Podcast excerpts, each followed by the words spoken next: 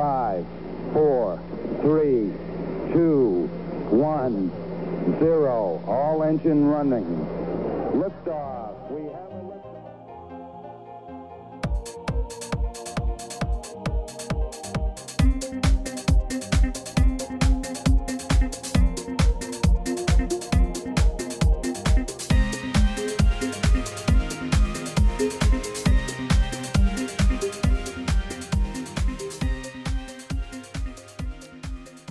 lifetime learner 미국 사는 두 아재들의 유쾌하고 유익한 수다 한국과 미국 startup tech 기업 이야기 조강의 4센트 시즌 2 120번째 방송을 시작하겠습니다. 와, 네. 뭐 거기 날씨는 어떤가요, 조방님? 날씨가 여기는 완전 가을 가을인데. 아 그래요? 여기는 지금 네. 널뛰기를 하고 있어요. 그러니까 일단 일교차가 굉장히 크고요. 음. 음, 어제랑 그제 이틀 동안은 낮 최고 기온이 31도, 그러니까 섭씨로 31도까지 아, 올라가서 아직, 아직 좀- 덥다. 그두 그 이틀만 그랬고 그 전에랑 음. 또 지금은 오늘은 뚝 떨어졌어요. 한 20도 중반대로 떨어지고 그래서 음, 음. 이제 앞으로는 보니까 이- 앞으로 뭐 열흘 정도 이렇게 예보를 보니까 앞으로는 이제 큰 더위는 안 올 것 같기는 한데 가끔씩 이렇게 10월 중순 말에도 한 번씩 뭐 며칠 동안 이렇게 뜨거워질 때가 있기는 해요. 음. 근데 뭐 아, 역시 그래도 서던 캘리포니아는 서던 캘리포니아인가 보네요. 멕시코에 가까운. 그렇죠. 31도라니 11월이 예, 거의 다 11월인데, 돼 가는데. 예. 딱 이틀 그러고 이제 지금부터는 뭐 거의 아, 낮 최고 기온은 한 23도에서 25도 사이 되고 아침 네. 최저 기온은 한 11도에서 12도. 예.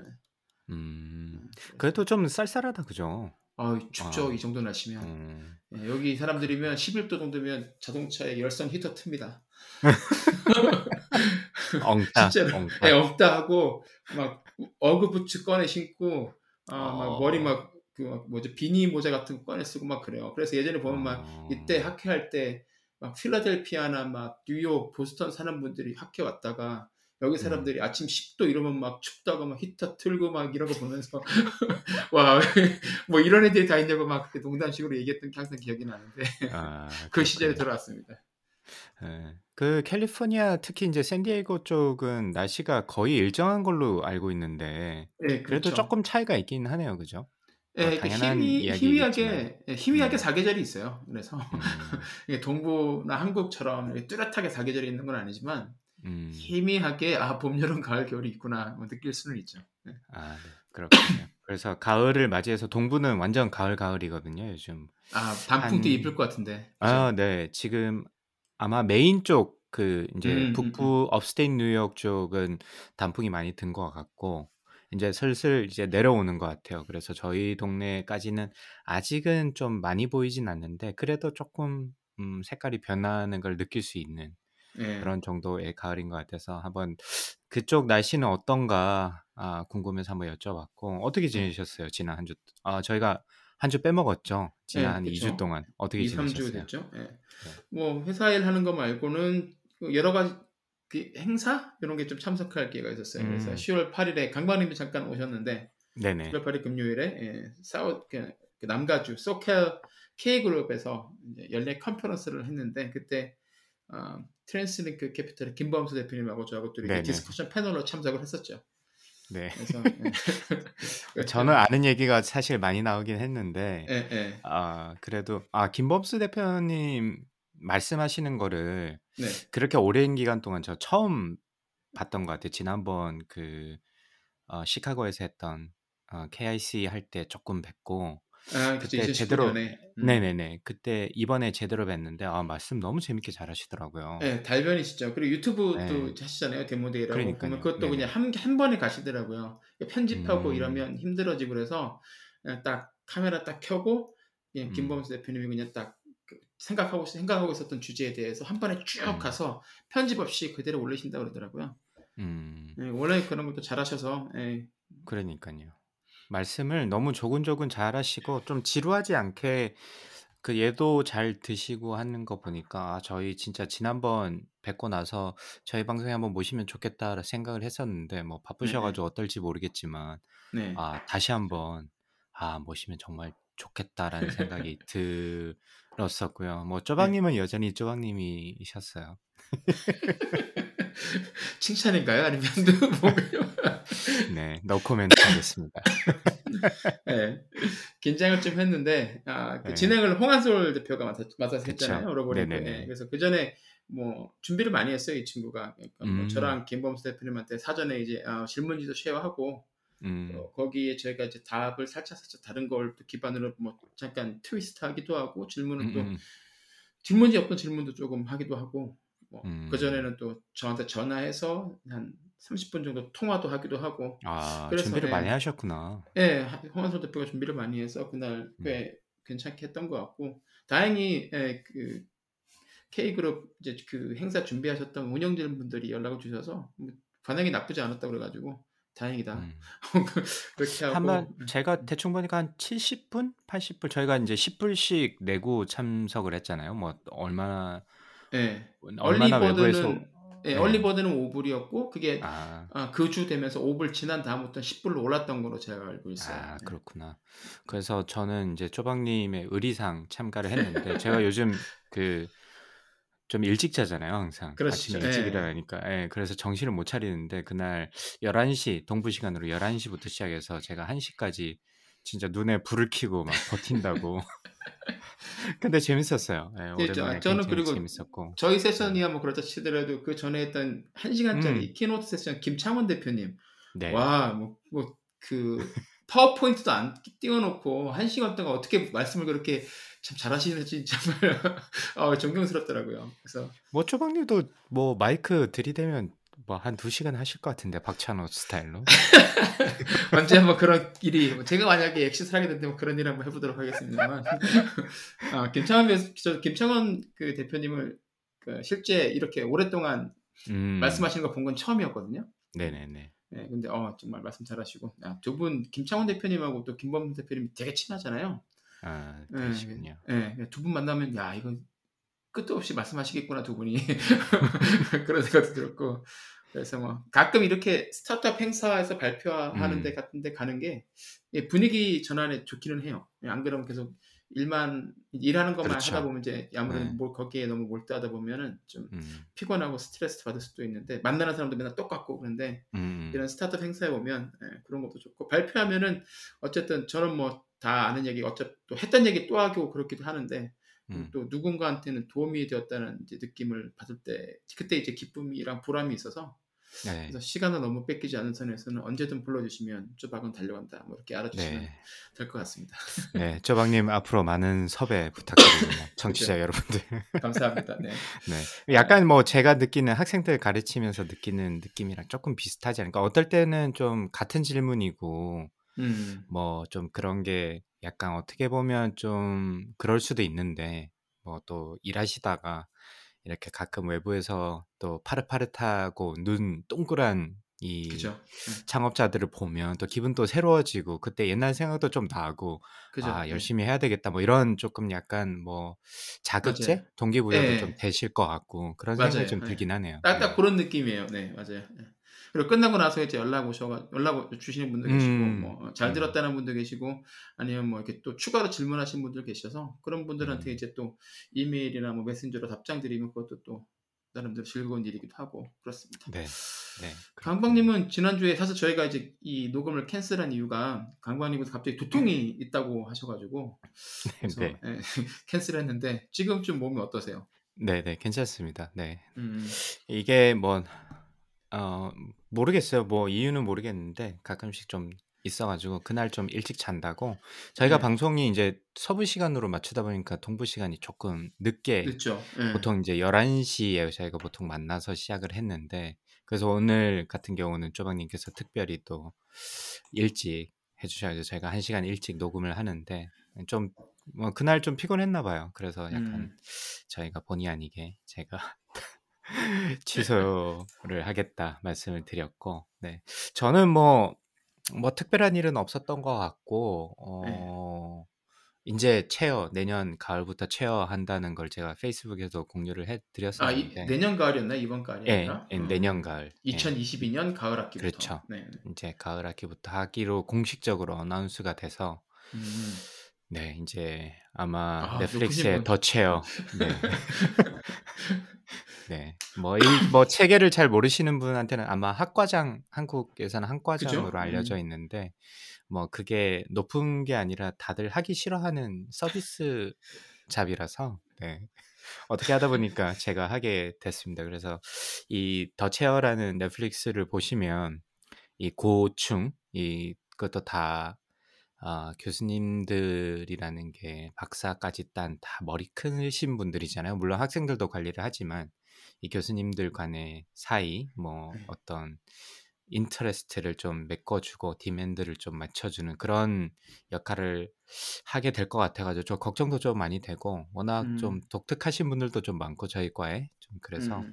걱정도 좀 많이 되지만 뭐뭐 해봐야 알죠. 뭐뭐안 해보면 모르잖아요. 그래서 그쵸. 네 네. 해보겠다라고 말씀을 드려서 하게 됐고 어 엊그제죠 목요일 날 지난 목요일 날 제가 이제 처음으로 캠핑을 다녀왔어요. 여기 저희 동네 근처에 state park에 델라웨어에 있는 state park에서 캠핑을 다녔는데 미국은 참 이 캠핑 시설이 참 잘 돼 있더라고요. 음, 그게 그쵸. 음.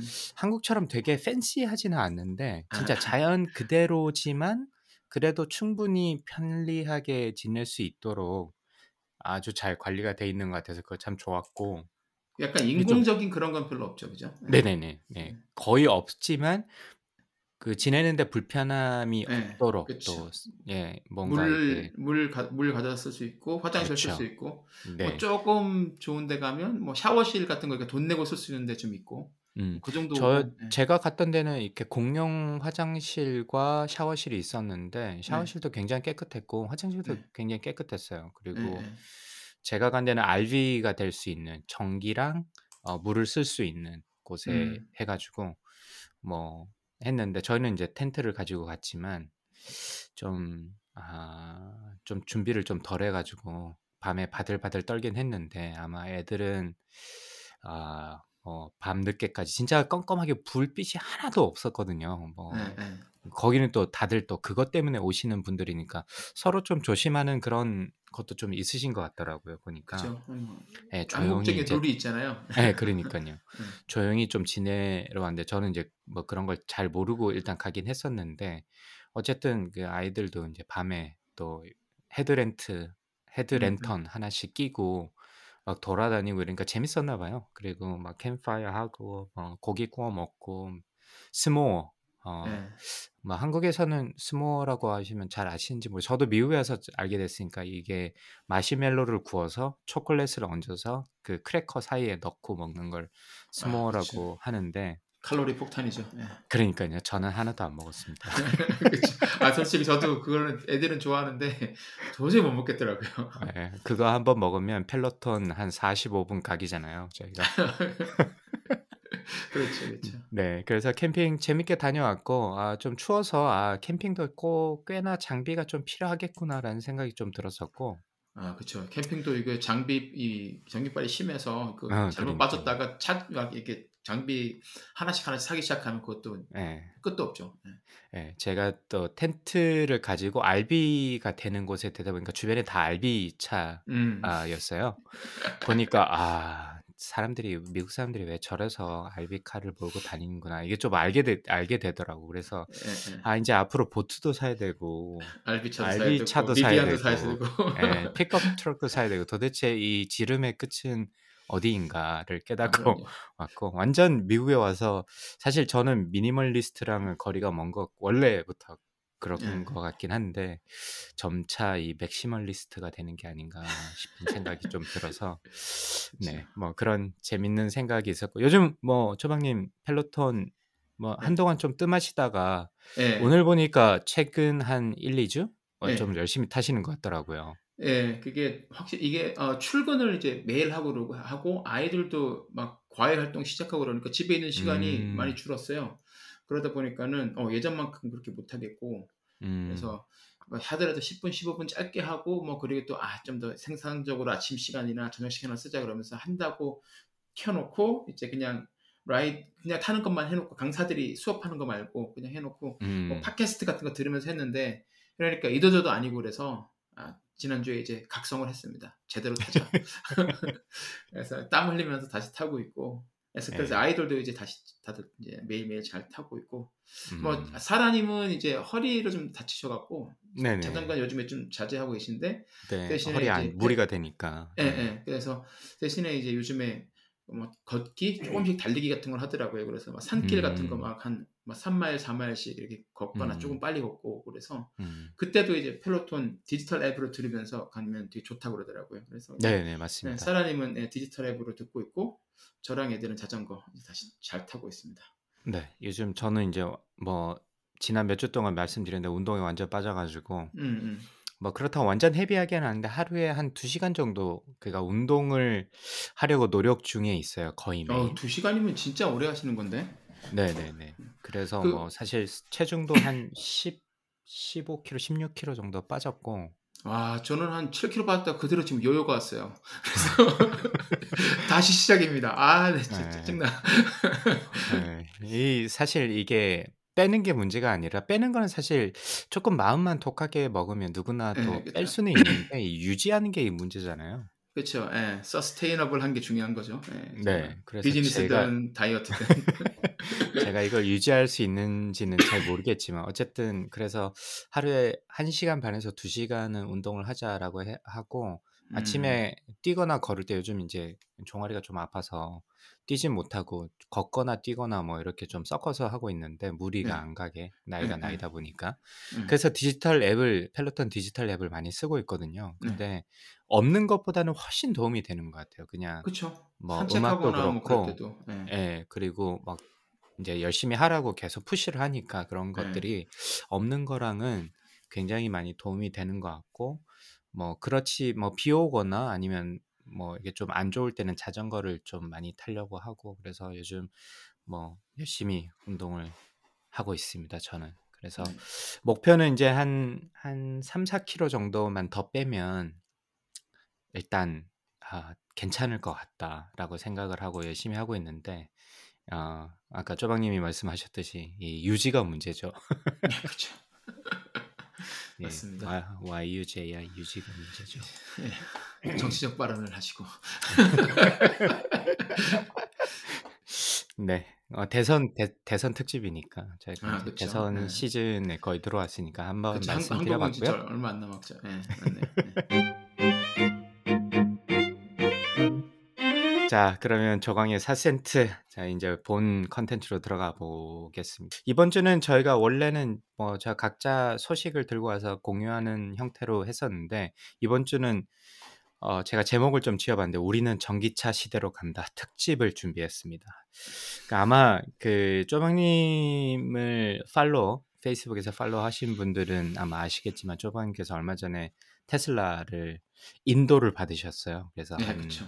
100여일, 106일 정도 네. 기간을 기다렸다가 드디어 이제 받으셔가지고 요즘 제가 언뜻 언뜻 물어보니까 아주 만족하시면서 타고 있다고 말씀하셔가지고 아 그러면 이번에 후기 겸 테슬라 구매 경험 뭐 이런 걸 좀 공유해 보면 좋겠다 싶어서 또 그것만 얘기하기는 조금 뭔가 아쉬우니까 저희가 이제 우리는 전기차 시대로 간다 뭐 이렇게 좀 거창한 제목을 좀 붙여봤는데 그 이야기를 좀 해보려고 합니다. 후기는 뭐 잠시 후에 이야기를 들어보기로 하고 그 다음에 제가 조금 현재의 자동차 산업에 대해서 간단하게 좀 조사를 해봤어요. 그래서 먼저 비교를 좀 아마 뭐 대충의 어디서 뉴스 같은 것도 좀 많이 접하시고 뭐 이런 분들은 아시, 아실 수도 있는데 이번 기회를 통해 가지고 이 전통적인 내연기관 자동차랑 전기차 회사들이 어떻게 지금 시장에서 어, 관심을 받고 있는지 정도를 좀 비교해 보시면 아마 깜짝 놀라실 수도 있을 것 같습니다. 저도 조사를 하면서 깜짝 놀랐는데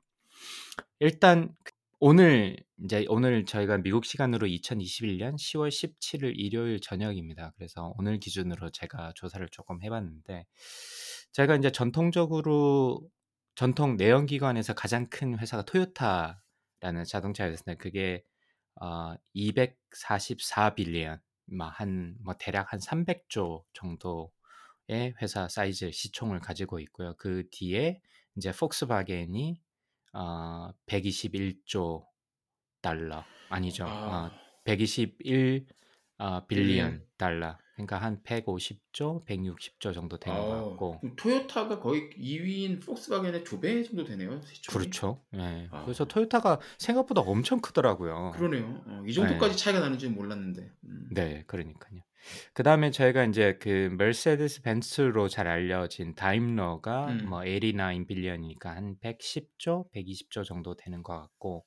음. 그 다음에 이제 이제 미국 회사들 제너럴 모터스가 84 빌리언 한 100조 정도 되고 포드가 63 빌리언이니까 한 80조 정도 되는 것 같고 그 다음에 BMW가 어, 56 빌리언 뭐이 정도 한 70조 정도 되는 것 같습니다. 그래서 참고로 이제 현대 자동차는 한 40 빌리언 한 44조 정도 되는 것 같고요. 기아 자동차 같은 경우는 어, 27 빌리언이니까 사실 그 현대 기아 자동차 의 사이즈가 사실 이제는 이제 글로벌 자동차 산업에서도 뒤지지 않을 정도로 그죠? 아주 많이 컸죠. 사실 뭐 현대나 기아 미국에서도 미국 시장에서도 엄청나게 잘 팔리고 있는 차 중에 하나고 앞서 말씀드렸던 이제 토요타부터 이제 BMW까지 다 합치면 657 빌리언 달러니까 한 800조 정도 되는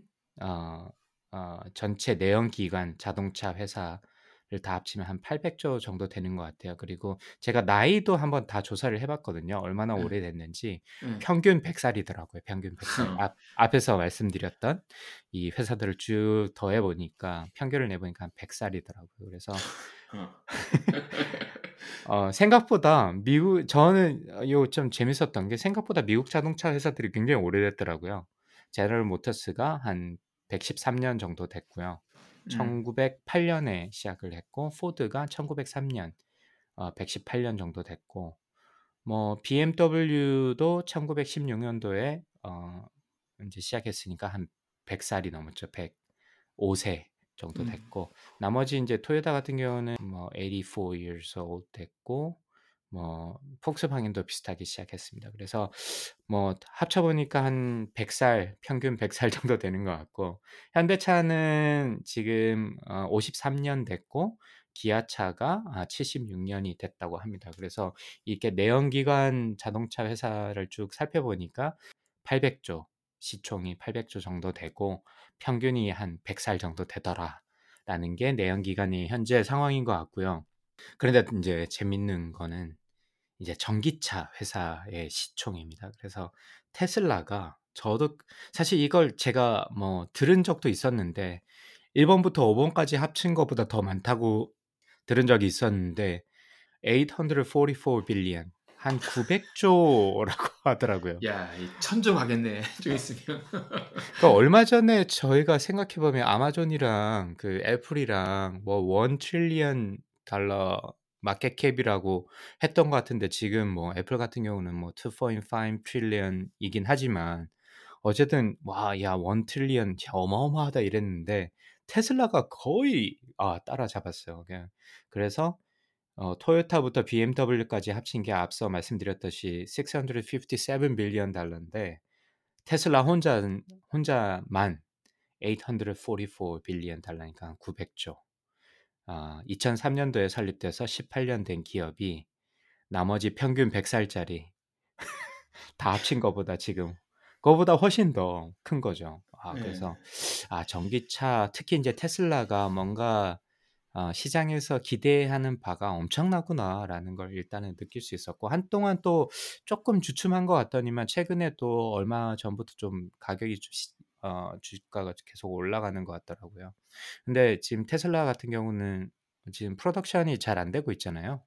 그래서 새로 새로 리뉴된 그 모델 X랑 모델 S도 한 11개월 정도 기다려야 된다는 얘기도 있고 예. 그다음에 지금 쪼박님이 사신 모델 Y랑 모델 3 같은 경우도 한 적어도 5개월에서 6개월 이상 기다려야 되는 지금 상황인 것 같고 그게 뭐 물론 최근 들어서 반도체 문제도 조금 있지만 예, 예. 아마 기존에 이제 프레몬트에 있는 테슬라 공장의 그 라인을 좀 변경하는 과정과 그다음에 텍사스에 있는 giga factory를 지으면서 그런 어떤 지금 과도기적 상황이 있어서 아마 production에 조금 이슈가 있는 것 같긴 합니다. 그래서 사이버 트럭 같은 경우도 계속 미뤄지고 있고 어, 그런 상황이라서 앞으로 지금 이 그 844 빌리언이 유지가 될지 이건 잘 모르겠지만 어쨌든 시장에서 굉장히 이 테슬라에 대한 기대치가 높다. 물론 여기에는 뭐 일론 머스크나 스페이스X의 어떤 간접적인 영향도 분명히 있는 것 같긴 해요. 워낙 그죠? 예. 그쪽에서 잘하고 있으니까.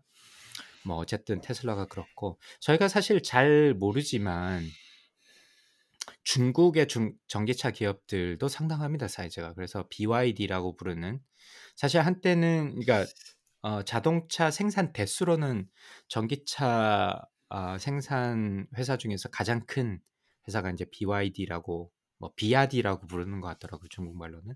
음. 그래서 BYD라는 회사가 781 빌리언 이니까 한 820조 정도 되는 회사입니다. 그래서 중국계 회사고요.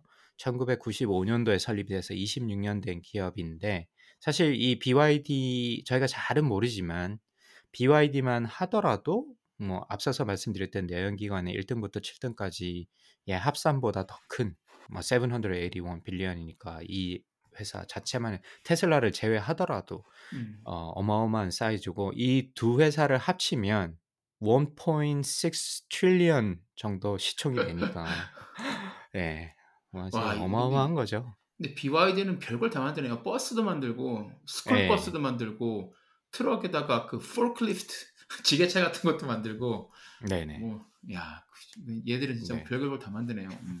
신기하다. 그리고 네 그리고 그 다음 정도 사이즈 되는 게 니오라고 NIO라고 니오라는 역시 이제 중국계 전기차 생산 업체인데 62 billion이니까 한 70조 정도 되는 것 같고요.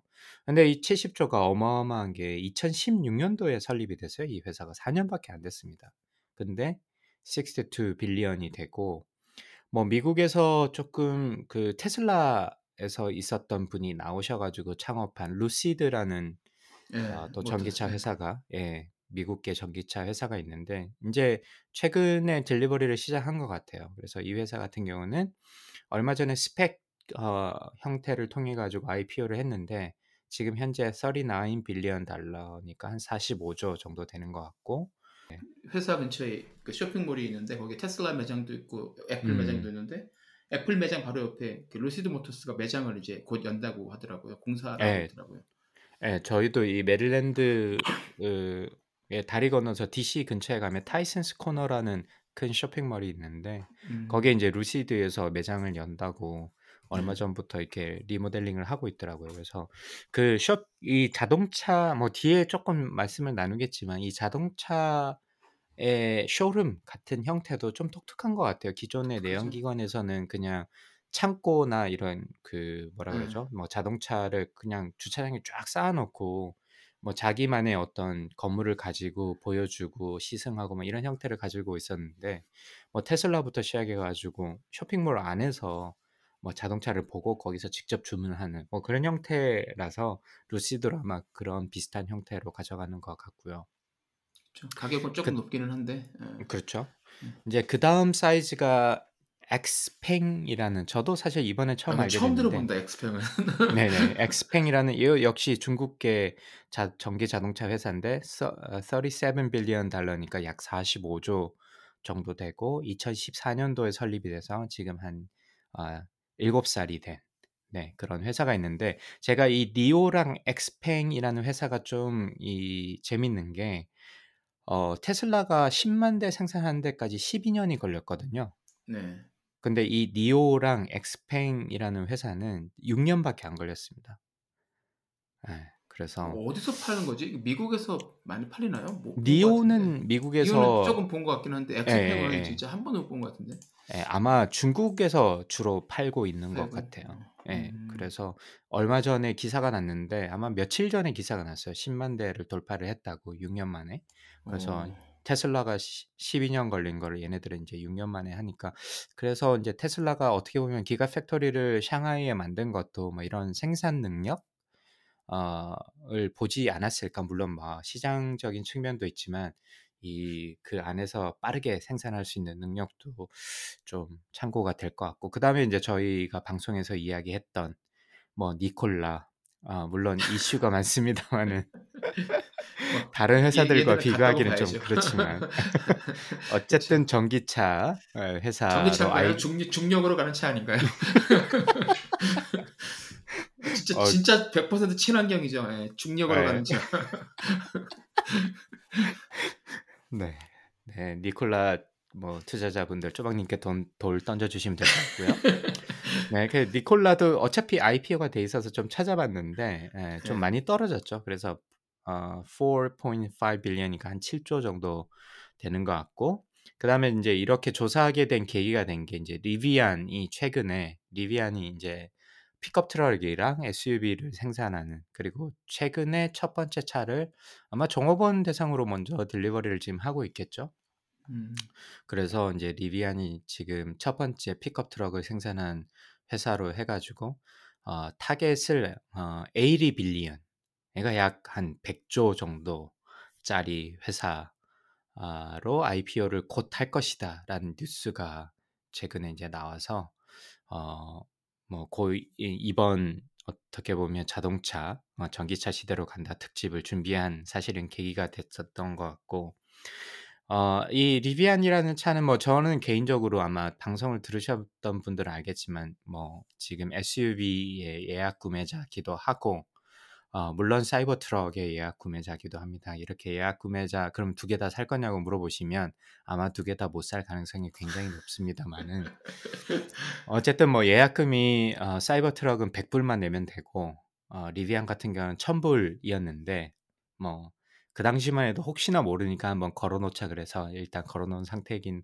하지만 이 리비안도 사실 SUV 같은 경우는 한판 8만 불, 7만 5천 불에서 8만 불 정도 되니까 엄청 비싸거든요, 사실은. 그래서 그걸 과연 살 수 있을까? 요거는 좀 다른 문제긴 하지만 어쨌든 그 리비안이 곧 IPO를 한다고 하고 이 리비안이 좀 최근에 인기 관심을 끈 게 아마존에서 어 delivery 트럭을 한 1 0대 정도 선주문을 했다고 합니다. 그래서 얼마 전에 그 아무래도 전기차다 보니까 이 한 번 충전으로 얼만큼 갈 수 있는지 이 range가 중요한데 최근 테스트한 결과는 한 200 마일 정도로 간다고 하니까 사실 생각보다 꽤 괜찮은 것 같아요. 막 이 정도의 스펙으로 나올 수 있다면. 어 그리고 뭐 아마존에서 1 0만 대를 구매를 한다고 선 구매를 한다고 하니까 이게 인제 리비안의 IPO의 성공 여부를 좀 판가름 어 낼 수 있는 어떤 분수령이 아닌가 싶은 생각이 들었고 어 원래 포드도 약간 투자를 했는데 뭐 IPO를 하면서는 쪼끔 많이 빠진 것 같긴 하더라고요. 그래서 어 어떻게 될지 이 리비안 회사의 앞으로의 근황도 좀 궁금 음예 궁금하기도 합니다. 그래서 지금 요 사실만 돌아봤을 때는 사실 아 전기차가 아직도 쪼박님 주변에는 좀 그래도 좀 많으시죠? 회사에서도 뭐 운전하시는 분도 좀 많다고 하셨던 것 같은데. 예. 제가 테슬라 일곱 번째 어 뭐라 그러죠? 차주라고 해야 음. 되나? 예 저희 회사 주차장에 네네. 있는. 일곱 번째고 얼마 전에 한 명이 또 사서 여덟 명이 됐고요. 그거 음. 말고 다른 어 전기차 타는 친구들도 많이 있어요. 닛산 리프나 뭐 네네. 볼트 타는 친구도 있고 그래서 그쵸.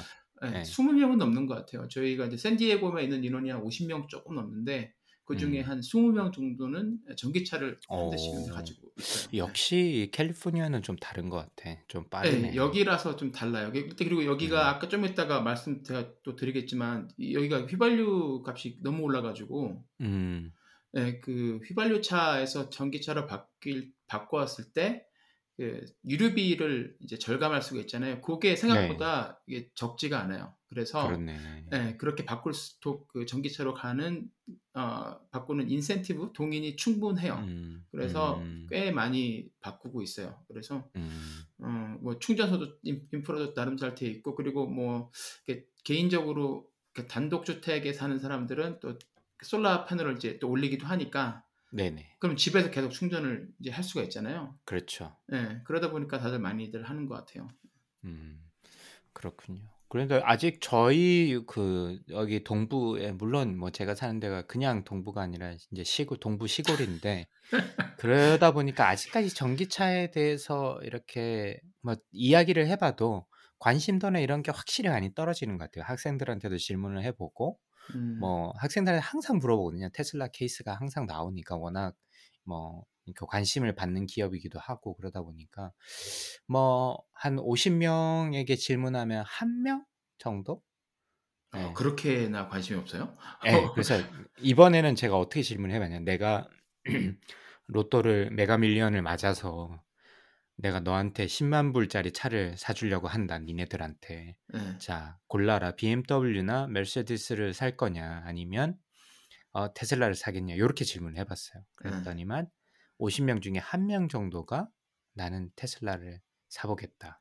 나머지는 그래도 메르세데스나 BMW를 사겠다라고 하는 게이 어. 이 동네의 어떤 분위기인데 사실 그런 분위기와 어 그런 분위기에서 살다가 이 조사를 하다 보니까 '이 정도까지 차이가 급격하게 나는가.'라는 부분에서 사실 좀 놀랐어요. 뭐 음. 대략은 알 수 있어 알고 있었는데 '와 이 정도로 차이가 어 전기차 기업들이 빨리 성장을 했구나. 혹은 관심도가 많구나.'라는 부분에서 굉장히 놀랐고 그래서 뭐 아무래도 생각보다 저희가 전기차 시대에 더 빨리 도래하는 게 아닐까. 또 미국 같은 경우는 한국과는 달리 좀 주변의 인프라나 이런 게 조방님께서 뒤에서 또 말씀 나누 해주시겠지만 좀 잘 돼 있잖아요. 대부분 음. 주택에 사는 분들이 또 많기도 하고. 한국처럼 아파트고 주차장 문제가 골치 아프면 사실 이것도 쉬운 문제가 아닐 것 같은데 미국은 그런 부분이 좀 덜하니까 네. 아 아무래도 저희가 생각했던 것보다는 굉장히 빨리 전기차 시대가 올 것 같다라는 생각이 들었습니다.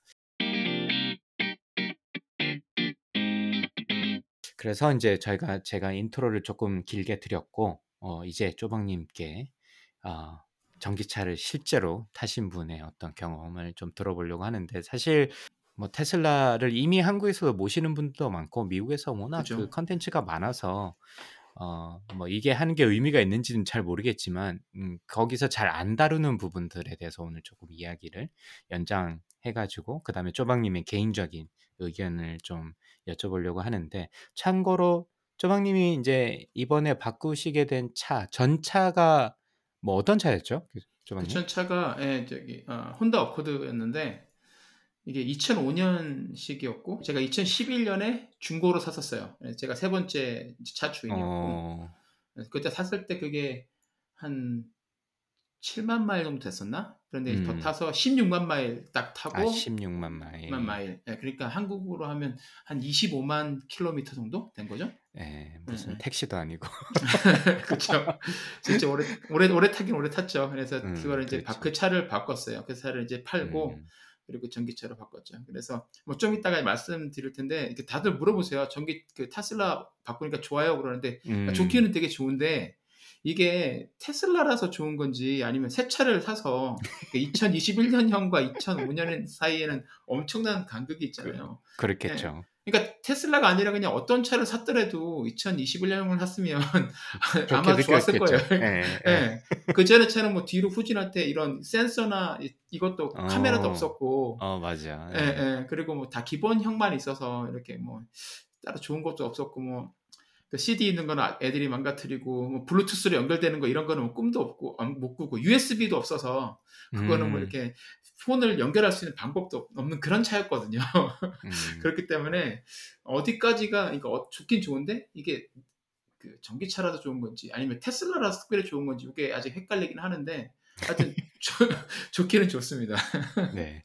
뭐 청취자분들께서 고걸 좀 감안하고 들어주시면 좋을 것 같고 제가 몇 번 여쭤봤어요. 어떠 어떠시냐고. 워낙 저도 음. 인제 테슬라에 아마 방송 들으신 분은 알겠지만 제가 뭐 테슬라 워낙 가지고 싶어 했었잖아요. 뭐 디자인도 네. 그렇고 그런 어떤 그 뭐 기능들도 그렇고 그랬는데 그래서 여쭤봤는데 조방님께서 "아 너무 좋아요. 너무 좋아요." 이렇게 말씀하셨는데 어 이게 새차 때문인지 아니면. 테슬라기 때문인지 요게 잘 모르겠다. 요점은 청취자분들께서 감안하시고 들어주시면 좋을 것 같고 자 그러면 인제 그거부터 여쭤보죠. 왜 전기차를 이번에 사려고 생각을 하셨어요?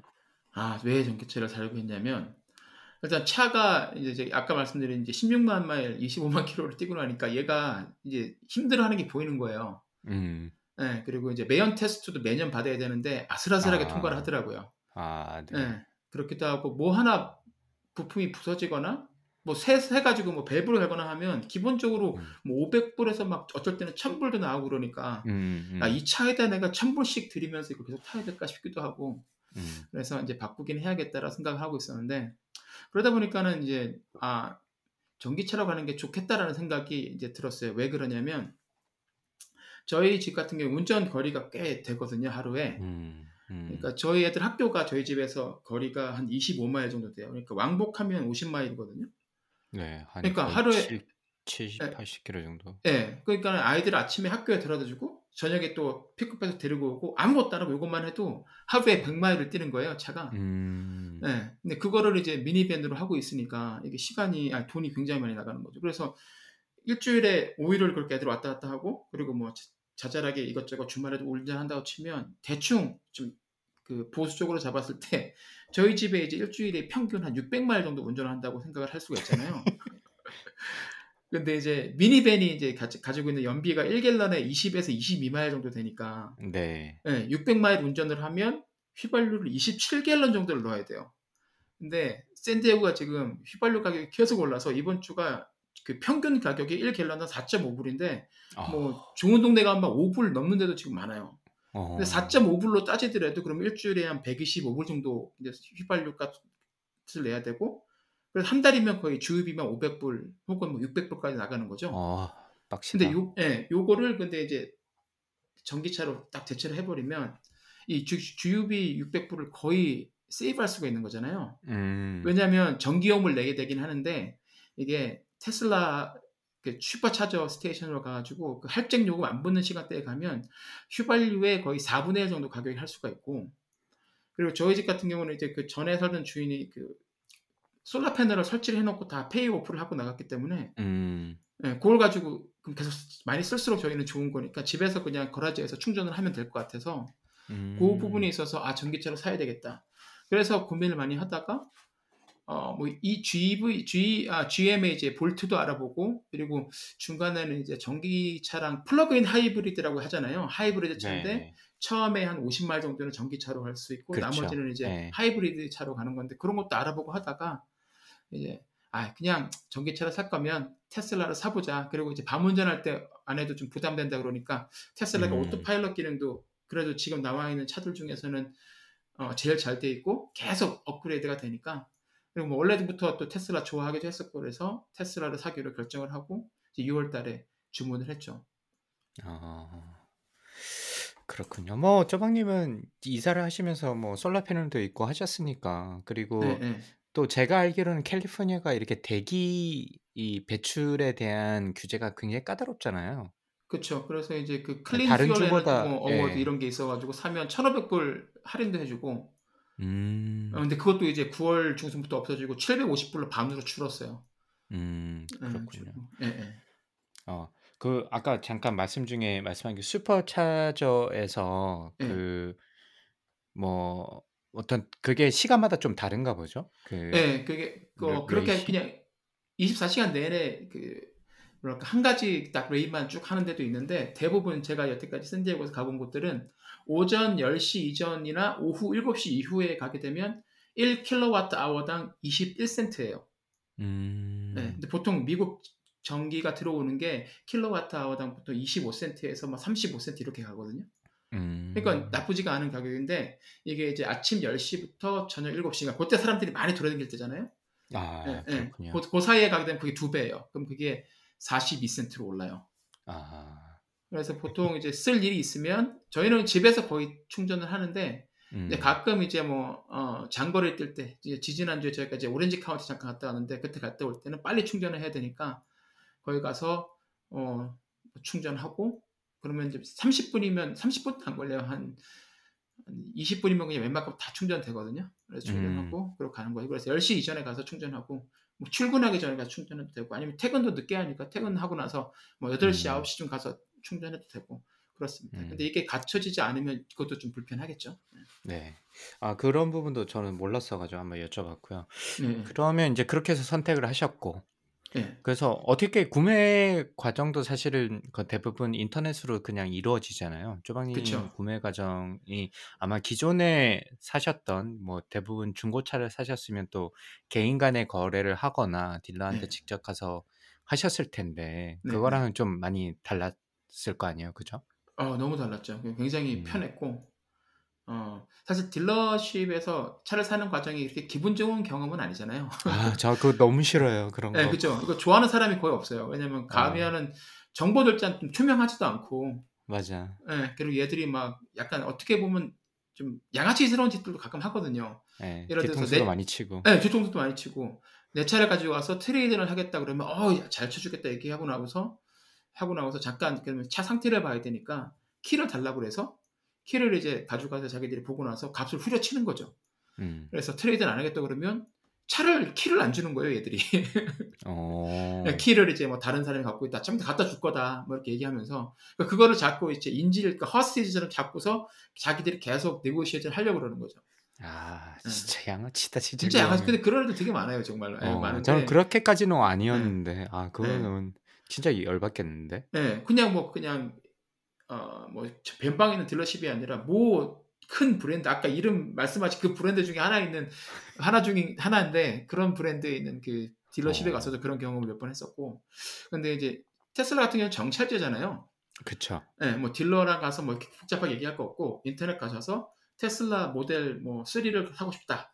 3를 클릭한 다음에 거기서 이제 원하는 옵션을 선택할 수가 있죠. 음. 그래서 뭐 long range를 하고 싶다 그러면 long range를 선택을 해서 거기서 뭐 이제 trim 아뭐 자동차 이제 휠이나 색깔 같은 거 이제 고르면 하얀색이 제일 싸고 색깔을 이제 넣을 때마다 1000불 뭐 2000불 올라가니까 그거는 뭐 네. 마음에 맞게 하면 되는데 저희는 제일 싼 걸로 그냥 예, 아무것도 안 넣고 쭉 갔습니다. 가고 네. 나면 이제 옵션이 나와요. 그걸 한 번에 다 페이해도 되고 음. 아니면 론을 할 수가 있는데 테슬라에서 론을 제공을 해요. 음. 그러면 이제 4,500달러를 이제 일시불로 처음에 이제 다운페이로 내고 음. 나머지 이제 부분을 어 48개월 혹은 60개월 혹은 72개월에 이제 나눠서 낼 수가 있는데 음. 재밌는 게 이 기간을 짧게 길게 정하더라도 그 이자율은 2.49%로 동일해요. 아 그거는 좀 독특하네요. 예. 보통 어 2.49%로. 짧으면 보통 낮아지고 길면 그죠. 높아지거나 뭐 예. 그런데. 그렇지가 않고 똑같고 그리고 요거 음. 이제 테슬라에서 제공하는데 만약에 당신이 뭐 주거래 은행에서 더 싸게 받을 수 있으면 그렇게 해도 상관없다라고 얘기를 해요. 음. 근데 저는 그냥 요걸로 했고 이렇게 그 크레딧을 정보를 넣었는데 뭐 제 거 기본적인 social 음. security 정보 넣고 뭐 회사에서 어디 다니는지 정보 넣고 그리고 뭐 지금 벌고 있는 이제 월 연봉이 얼마인지 넣고 나니까 한 1시간도 안 돼서 연락이 오더라고요. 그래서 음. 처음에는 이제 웰스파고에서 승인이 됐다고 나왔는데 제가 한 3, 3개월 가까이 기다리면서 이게 만료가 돼가지고 마지막에 사기 전에 다시 한번 하라고 그래서 했더니 그때는 그 다른 은행으로 가더라고요. 아, 그래서 어쨌든 네. 근데 조건은 똑같아요. 그러니까 뭐 그 기간 동안 2.49%로 하면 되고 뭐 음. 그렇게 내고 어 그러니까 뭐 이걸 가지고 뭐 이렇게 골치 아프게 막 그런 할 필요도 없고 굳이 매장 가갖고 앉아가지고 막 갇혀 있을 필요도 없잖아요.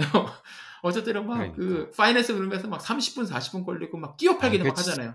진짜 워런티 짜증나요 그런 거. 네, 진짜 네. 워런티 얼마 팔고 못 팔고 막 띠껍게 쳐다보면서 얘기하고 어쩔 때는 막 애들 막 둘러싸고 있잖아요 저를 이렇게 도대체 큰 애들이 그래서 와, 네 정말 예전에 용산에서 정자상가에서 당해보고 이렇게 기분 나쁜 경험은 처음이다. 막 그런 생각 많이 했었는데 네. 그런 게 없고 그래서 인터넷으로 그렇게 하셔도 되고 저 같은 경우는 이제 회사 앞에 매장이 있으니까 한번 음. 가서 이제 애들도 한번 태워 겸 해서 가가지고 이제 매장에서 시승도 한번 해보고 아 시승도 네. 하셨구나. 네. 예, 예. 그래도 한번 해봐야 될 것 같아서 시승해보고 음. 그러니까 너무 좋고 그래가지고 사실 예, 2005년형 16만 마일을 탄 걸 타다가 타면 어떤 차를 타든지 좋기는 해요. 근데 좋더라고요. 그래서 타고서 이제 바로 예약을 하고 나왔죠. 그리고 나서는 네. 어, 뭐 앱을 다운로드 받는데 앱 다운로드 받아봐야 뭐 활성화는 안 돼 있고요. 제가 pay하기 네. 전 인수받기 전까지는 그렇죠. 그 다음부터는 이제 온라인에서 계속 제 계정에서 체크를 할 수 있어요. delivery day가 언제고 언제고 지금 뭐 음. 취해야 할 액션이 뭔가 이렇게 나와 있는데 뭐 그렇게 따지니 그렇게 보면서 하다 보니까 뭐 별로 불편한 것도 없고 시간 될 게 없으니까 너무 간편하더라고요. 괜히 또 음. 막 머리 쓰고 뭐 이렇게 negotiation 한다고 막 걔들하고 이렇게 기싸움할 필요도 없고 아, 그게 그게 참 큰 것 같아요. 네, 네. 그게 깔끔한 것 같아요. 깔끔한 것 네. 같고 얼마 전에 뉴스 보니까 요즘에 그래서 온라인으로 뭐 새 차든 중고차든 온라인으로 차를 파는 플랫폼들이 급성장을 했다고 그러더라고요. 음. 음, COVID 영향도 있는데 사람들이 지친 거죠. 아 그렇게 차 사는 거 이제 그러니까. 싫다. 네. 네, 정가가 있으면 정가대로 우리 내고 팔겠다. 그런 거니까 그냥 뭐 그런 하여튼 그거 그런 거랑 추세를 맞물려서 테슬라에서 사는 거 굉장히 쉬웠고 그리고 뭐 배송이 이제 그때 이제 예약이 예약했더니 8월 말쯤에 올 것 같다라고 얘기, 얘기를 그러면 하더니 이제 이 네. 주문을 한 게 6월 중순? 정도였어요. 네. 아, 네. 8월 말에 오겠다 그래서 두 달 기다리는 음. 거구나 했는데 8월 초에 또 연락이 딱 와가지고 앱에서 아, 이게 9월 말로 밀렸다 그래갖고 오케이 뭐 한 달 정도 더 기다릴 수 있다라고 했는데 또 10월 말로 밀렸다고 8월 말에 또 연락이 왔더라고요. 아, 그때는 좀 짜증이 좀 나더라고요. 어, 그래서 야, 이거 그러니까. 언제까지 받을려나 그래서 전화를 해가지고 그, 그러니까 저희가 이걸 매장에서 하든 아니면 인터넷으로 하든 주문을 딱 백부를 딱 하게 되면 그쪽에서 이제 그 어시스 뭐라고 그러죠 매니저가 딱한 명이 붙어요. 그 사람이 음. 계속 point of contact이 되는 거거든요. 그 친구한테 이제 이메일 보내서 아 약간 좀 실망스럽다 그랬더니 그 친구가 다음날 바로 연락이 와서 잠깐만 기다려보라고 그랬더니 자기가 그 테슬라 내부 전산망을 보니까 9월 말이면 받을 수 있을 것 같다 그러더라고요. 음. 그러니까 근데 혹시라도 뭐 어딘가에 hiccup이 있을지 모르니까 그걸 이제 약간 전 일괄적으로 2주 정도 미룬 미뤄, 미룬 것 같은데 아 고객님 차는 9월 말까지는 확실히 갈 것 같으니까 그때까지 그냥 테슬라를 맞이할 준비를 하라고 그러더라고요. 그런데 이제 뭐 아무 연락이 없, 고 그래서 아 이게 또 구라쳤구나 그래서 뭐 기다리다 이러고 있었는데 9월 15일에 갑자기 text message가 왔어요. 그래서 어, 네. nice. 텍스 갑 뜬금없이 진짜 text가 와서 테슬라입니다. 당신의 테슬라 Y를 조립해서 9월 말까지 배송하려고 지금 계획 중입니다. 그러니까 we plan to라는 말을 썼어요. 그래서 야, 음. 이제 플랜을 하고 있다고 니들이 된? 것도 아니고 그러니까 조립해서 9월 말까지 딜리버리를 하려고 그러니 받을 건지 말 건지 결정해라. 받으려면 september, 받지 않으려면 no를 선택하세요. 이러길래 당연히 september라고 제가 보냈죠. 그래서 나서는 이제 아 오겠구나 했는데 또 아무런 업데이트가 없다가 9월 28일에 그러니까 9월 말 되기 바로 이틀 전에 text가 아침에 또 왔어요. 그랬더니 당신 차가 이제 배송될 준비가 됐다. 언제 pick up하러 올 건가요? 라고 연락이 왔더라고요. 음. 음, 그래서 야, 그러면 사실 그게 15일 날 플랜트 고 네. 28일 날 이제 준비가 됐다는 거. 그 사이에 조립해서 나왔나 보죠. 그죠? 예, 그런가 봐요. 그러니까 얘들 말로는 음. 그 전에도 저희 회사에서 이제 테슬라 Y를 산 친구들이 몇 명 있는데 예, 대부분 다 2주 전에 연락 와서 이렇게 온다고 그러더라고요. 음. 예, 예. 그래서 알겠다 그랬더니 이제 음, 그래서 9월 30일 날 이제 샌디에고 레고랜드 아시죠? 강반님 오셔서 아, 네, 예. 그렇죠. 예. 네, 그 옆에 칼스베드 매장에서 pick up하면 된다고 그래서 예약을 잡았는데 그날 또 오후에 다시 또 전화가 왔어요. 아 지금 배송하려고 그러는데 이 차가 오는 길에 보니까 고객님 집이 중간에 있어서 오는 길에 떨궈 드리겠습니다 이러더라고요. 그래서 아니 뭐 이틀 일찍 받으면 좋긴 한데 그거 예. 내가 내가 그 시간에 집에 없을 것 같다. 애, 우리 네. 애들 픽업하고 그래야 돼가지고 그랬더니 아 괜찮습니다. 그러더니 그런 사람들 원래 많다고 그러면서 저희가 6시에서 6시 반 사이에 그 고객님 집 앞에 딱 잘 주차해 놓고 그리고 뭐이 어. 필요한 서류들은 차 안에 다 놓을 테니까 오늘 오셔가지고 문 열고 차 상태 보시고 서류 사인만 해서 보내달라고 하더라고요. 아, 그래서, 예. 예. 그건 좀 그것도 좀 독특하네요. 그죠? 예, 예. 그래서 진짜 뭐 알겠습니다. 알겠다 그러고 나, 이제 나왔는데 나중에 밤에 집에 와 보니까 진짜 하얀색 테슬라가 제 집 앞에 딱 고의 주차가 되어 있더라고요. 어, 너무 신기한 거예요. 그래서 음. 그래서 이제 끝나고 나서 이제 페이를 하는데 한 가지 좀 아쉬웠던 거는 이 크레딧 카드로 다운 페이를 낼 수가 없어요. 음. 그러니까 그거를 어, 무조건 어. 은행으로만 내야 돼요. 은행 은행 그러니까 은행 계좌랑 예, 4,500불이 있어야 되네요. 있어야 돼요. 예. 예. 그러니까 이거는 외상으로 하기가 힘들고 비트코인도 아직은 안 받고 있고 그래서 크레딧 카드가 되면 좋을 텐데 그게 안 된 게 약간 음. 하나 아쉬웠던 거고 그거 말고는 뭐 예, 모든 게 인도하고 사인하고 그런 것들이 테슬라 앱에서 이루어지거든요. 음. 그러니까 너무 편해요. 다큐 사인하는 것처럼 그냥 보고서 아, 사인 진짜. 탁탁탁 하고 끝나고 그리고 나서 다 되면 그쪽 직원이 연락이 와요. 그래서 아 다 됐습니다. 이제 앱을 켜시면 이제 활성화가 될 겁니다. 하는데 그때 앱을 켜니까 이제 다시 다 활성화가 돼가지고 제 음. 스마트폰 앱이 차 키 겸 차 컨트롤 그 컨트롤 뭐라고 해야 되나 터미널이 되는 거죠. 아, 그래서 차를 놓고 갈 수 있군요. 그죠? 예, 예. 그래서 제가 하기 다 전까지 컨트롤이 수도 되니까. 없고 예. 맞아요. 차, 자, 강광님도 자동차 이거 테슬라 예전에 시승 해 보셔서 알겠지만 키를 주잖아요. 그렇죠. credit card 같은 예. 키. 예, 그 맞아요. 키를 놓고 하는데 그 키가 두 개 들어 있어서 하나는 제가 하나는 아내가 가질 수 있고 그 키랑 제 스마, 스마트 폰을 연동을 시키면 이제 제 스마트폰이 자동차 키가 돼서 뭐 열고 닫고 하는 것도 다 되고 멀리 음. 있을 때 이제 차 안에서 뭐 샌디에고 같은 경우는 낮에 뜨거우니까 밖에 있다가 차를 들어갈 때 잘못 들어가면 진짜 뜨겁거든요. 음, 그래서 음, 그때는 이제 어, 차에 내가 한 30분 있다가 탈 것 같다 그러면은 한 30분 전에 이제 차, 창문을 살짝 열어놓고 그리고 한 15분 전부터 이제 약하게 에어컨을 틀어놓는 거죠. 음. 그러면 이제 차를 탔을 때 시원한 거죠. 시원하게. 음. 네, 그래서 바로 출발할 수가 있고 그리고 아내도 똑같은 기능을 갖고 있고 그러니까 되게 편하고 그래 음. 들어갔더니 이제 그 안에 페덱스 페덱스에서 온 봉투하고 그 안에 서류가 들어있더라고요. 그러니까 차 사면 뭐 여기저기 신고할 데가 많잖아요. 맞아요. 네. 네, 많고 그리고 직접 웹 사인을 해서 이제 DMV에다 보내야지 제 차가 등록이 되니까 그런 것도 직접 해주는데 제가 가지를 않았으니까 거기 다 사인하라고 돼 있더라고요. 사인 다 하고 음. 걔들이 보내준 페덱스 봉투에 넣어서 페덱스 drop-off 박스가 있잖아요. 네네네. 걔들이 어차피 테슬라 매장에서 다 prepaid 했기 때문에 그냥 그거 딱 집어넣으면 끝나요. 모든 게. 아, 진짜. 아, 너무 편한 거예요, 간단하네. 예. 안 그러면 이제 가서 dealership에서 고생을 하고 짜증내면서 샀을 거 생각을 하니까 이게 너무 그러니까 극과 극인 거죠. 그래서 아, 아, 정말 편했고 그러니까 seamless contactless delivery였어요. 저는 그게 너무 음. 만족스러웠어요. 그, 음. 그 구매 경험 자체가. 네. 음. 그러면 앞으로 만약에 다음 차를 사신다 그래도 뭐 이런 프로세스가 있는 뭐 어떤 차가 됐든 간에 네, 네. 뭐 그런 한번 경험을 하셨으니까 네, 딜러십은 그런 안될 것 같아요. 예, 그러니까 네. 아, 그런 걸 찾지 않을까 싶을 정도로 굉장히 깔끔하네요, 진짜. 네, 그렇죠. 차 파는 것도 뭐 온라인으로 이렇게 팔았고 그래서 이번엔 딜러십을 직, 직접 제가 상대할 필요는 없어서 음. 아, 그러니까 너무 편하고 좋고 그리고 사실 딜러십 가서 네고시에이션 해봐야 당하는 건 저희잖아요.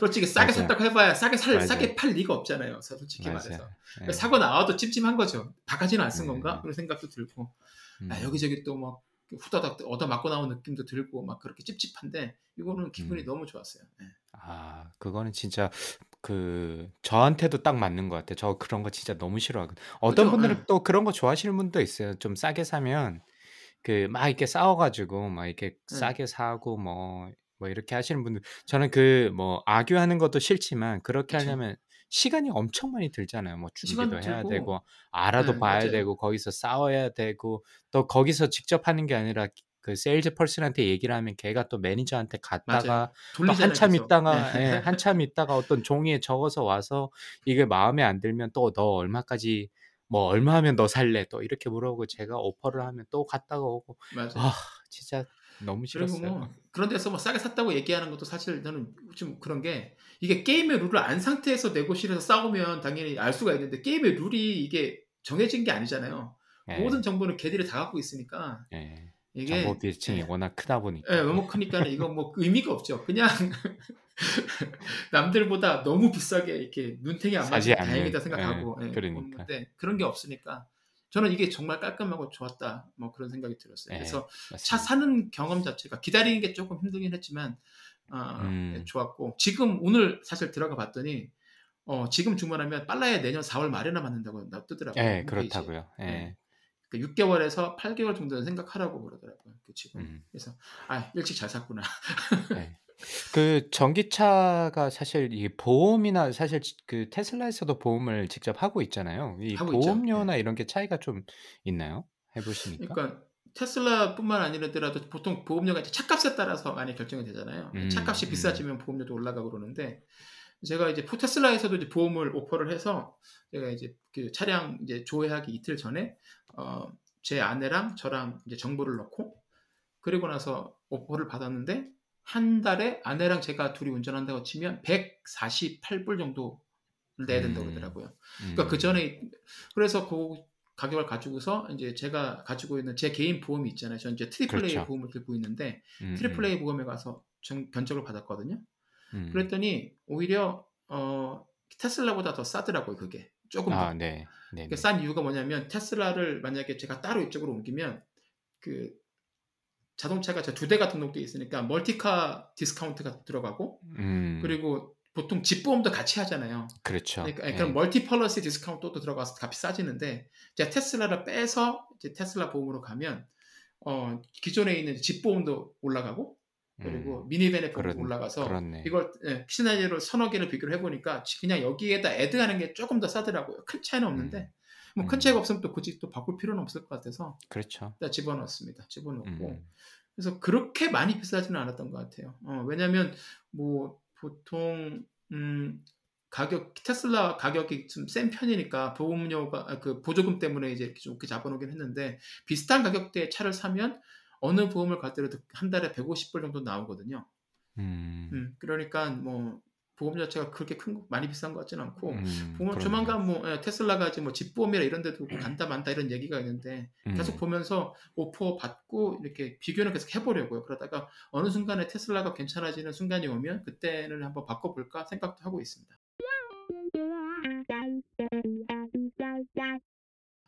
네.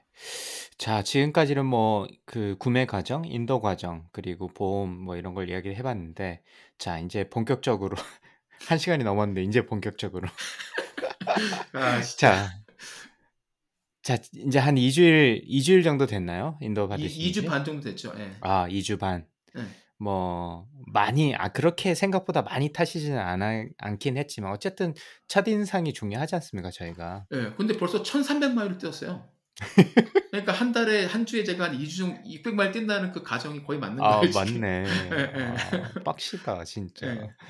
어떠, 어떠셨어요? 장점, 단점 이야기를 좀 해볼까요? 장점은 네. 어떤 게뭐 장점부터 있으실까요? 얘기를 하면 일단 네. 아 가속이 너무 부드럽게 되니까 음, 울렁 우웅하는 소리도 없고 꿀렁꿀렁하는 소리도 없고 예, 그냥 그냥 쭉, 부드럽게 가잖아요. 그러니까 음. 조용하고 아 그러니까 그게 너무 좋고 그리고 뭐랄까 전자제품을 쓰는 느낌의 UI가 있, 아, 가 있으니까 네. 전자제품을 쓰는 느낌도 나고 뭐 키를 안 가지고 다녀도 되고 그렇죠 차를 제가 들고 가서 탔다가 그냥 뭐 내리면 알아서 꺼 그 문이 잠기고 음, 제가 또 가서 가면 알아서 또 문이 또 열리고 이런 것도 굉장히 신기하고 좋습니다. 음, 그러니까 방금 전에 뭐 말씀드렸지만 폰으로 이제 차량 통제가 가능하니까 멀리 있- 있으면서도 에어컨을 미리 켜놓을 수도 있고 아, 그거 참 부러운 것 같아. 네, 그거 정말 좋아요. 그리고 네. 뭐 강아지가 이제 차에 있을 때는 뭐 강아지 차에 그렇구나. 놔두고서 쇼핑몰 이렇게 하시는 분들 계시잖아요. 그때 보통 이제 맞아요.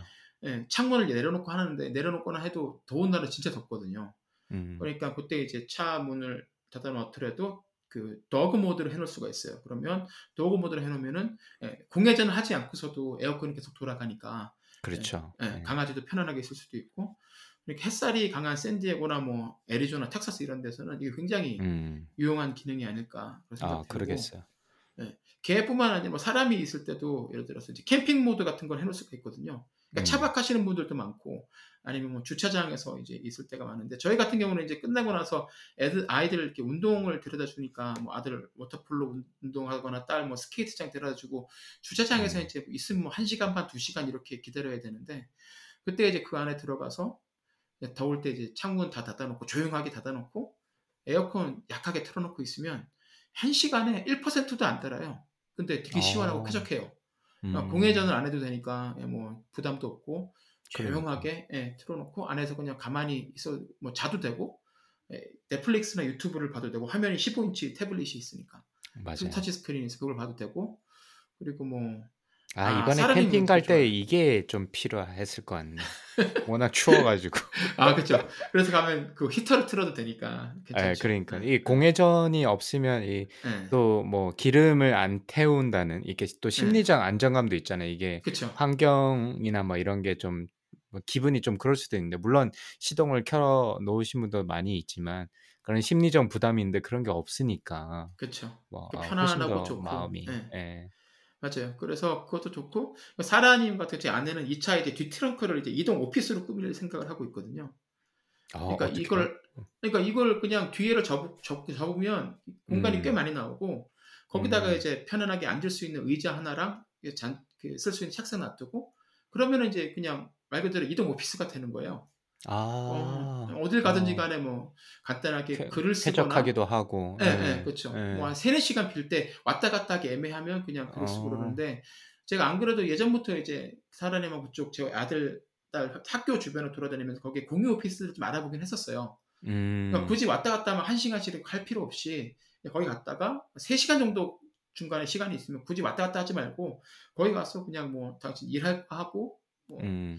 또 글 쓸 거 있으면 글 쓰고 이런 식으로 해서 계속 자기 개발에 썼으면 좋겠다라고 생각을 했었는데 그것도 뭐 한 달에 한 250불, 300불 정도 하고 음. 어, 그리고 이제 팬데믹 때문에 이제 좀 그 옵션이 없어지긴 했는데 그 그렇죠. 럴 바에 차라리 그러면 이거를 사면 편안하게 예, 저기 문 닫아놓고 있으면 조용하고 에어컨 나오고 그리고 뭐 노트북도 쓰다가 필요하면 그냥 차에다 꽂아서 충전해서 쓸 수도 있고 아, 어. 그, 그 전기도 꽂을 수 있어요? 그 안에서? 그 아다트만 딱 사면 꽂을 수는 있어요. 음. 네, 그러니까 뭐 그런 것도 다 할 수 있으니까 정말 편한 거죠. 그래서 아. 아 그럼 뭐 그 돈 내놓으니 그냥 테슬라를 사는 것도 나쁘지 않겠다. 기름값에 더해서. 그래서 이제 지금 아마존에서 이제 뭐 그런 자, 작은 예. 어, 핸- 요즘 그런 것도 잘 나오더라고요 보니까. 어. 네, 그런 것도 가져와서 하고 있고 그리고 뭐 아들 딸 딸은 이제 오빠 경기할 때 가서 이제 자기는 재미없으니까 들어와서 그냥 누워 제껴놓고 누워서 자거나 아니면 뭐 유튜브를 보거나 이러고 있고 음, 음. 그런 자잘하게 캠핑할 때 쓰는 그런 뭐라 아, 그럴까 그런 거는 진짜 예. 좋네. 생각을 예. 못 해봤는데 그런 건 참. 좋은 아이디어인 것 같아요. 예. 네, 그런 패드를 넣을 수 있는 게 앞에가 전기차니까 frunk라고 그러잖아요. front trunk라고 네. frunk라고 아, 그러는데 네네네. 네, frunk를 열면 거기다 다 넣어 댕길 수가 있고 아, 그리고 재밌는 게 요즘 차들이 다 그런지 모르겠는데 이게 스페어 타이어가 없어요.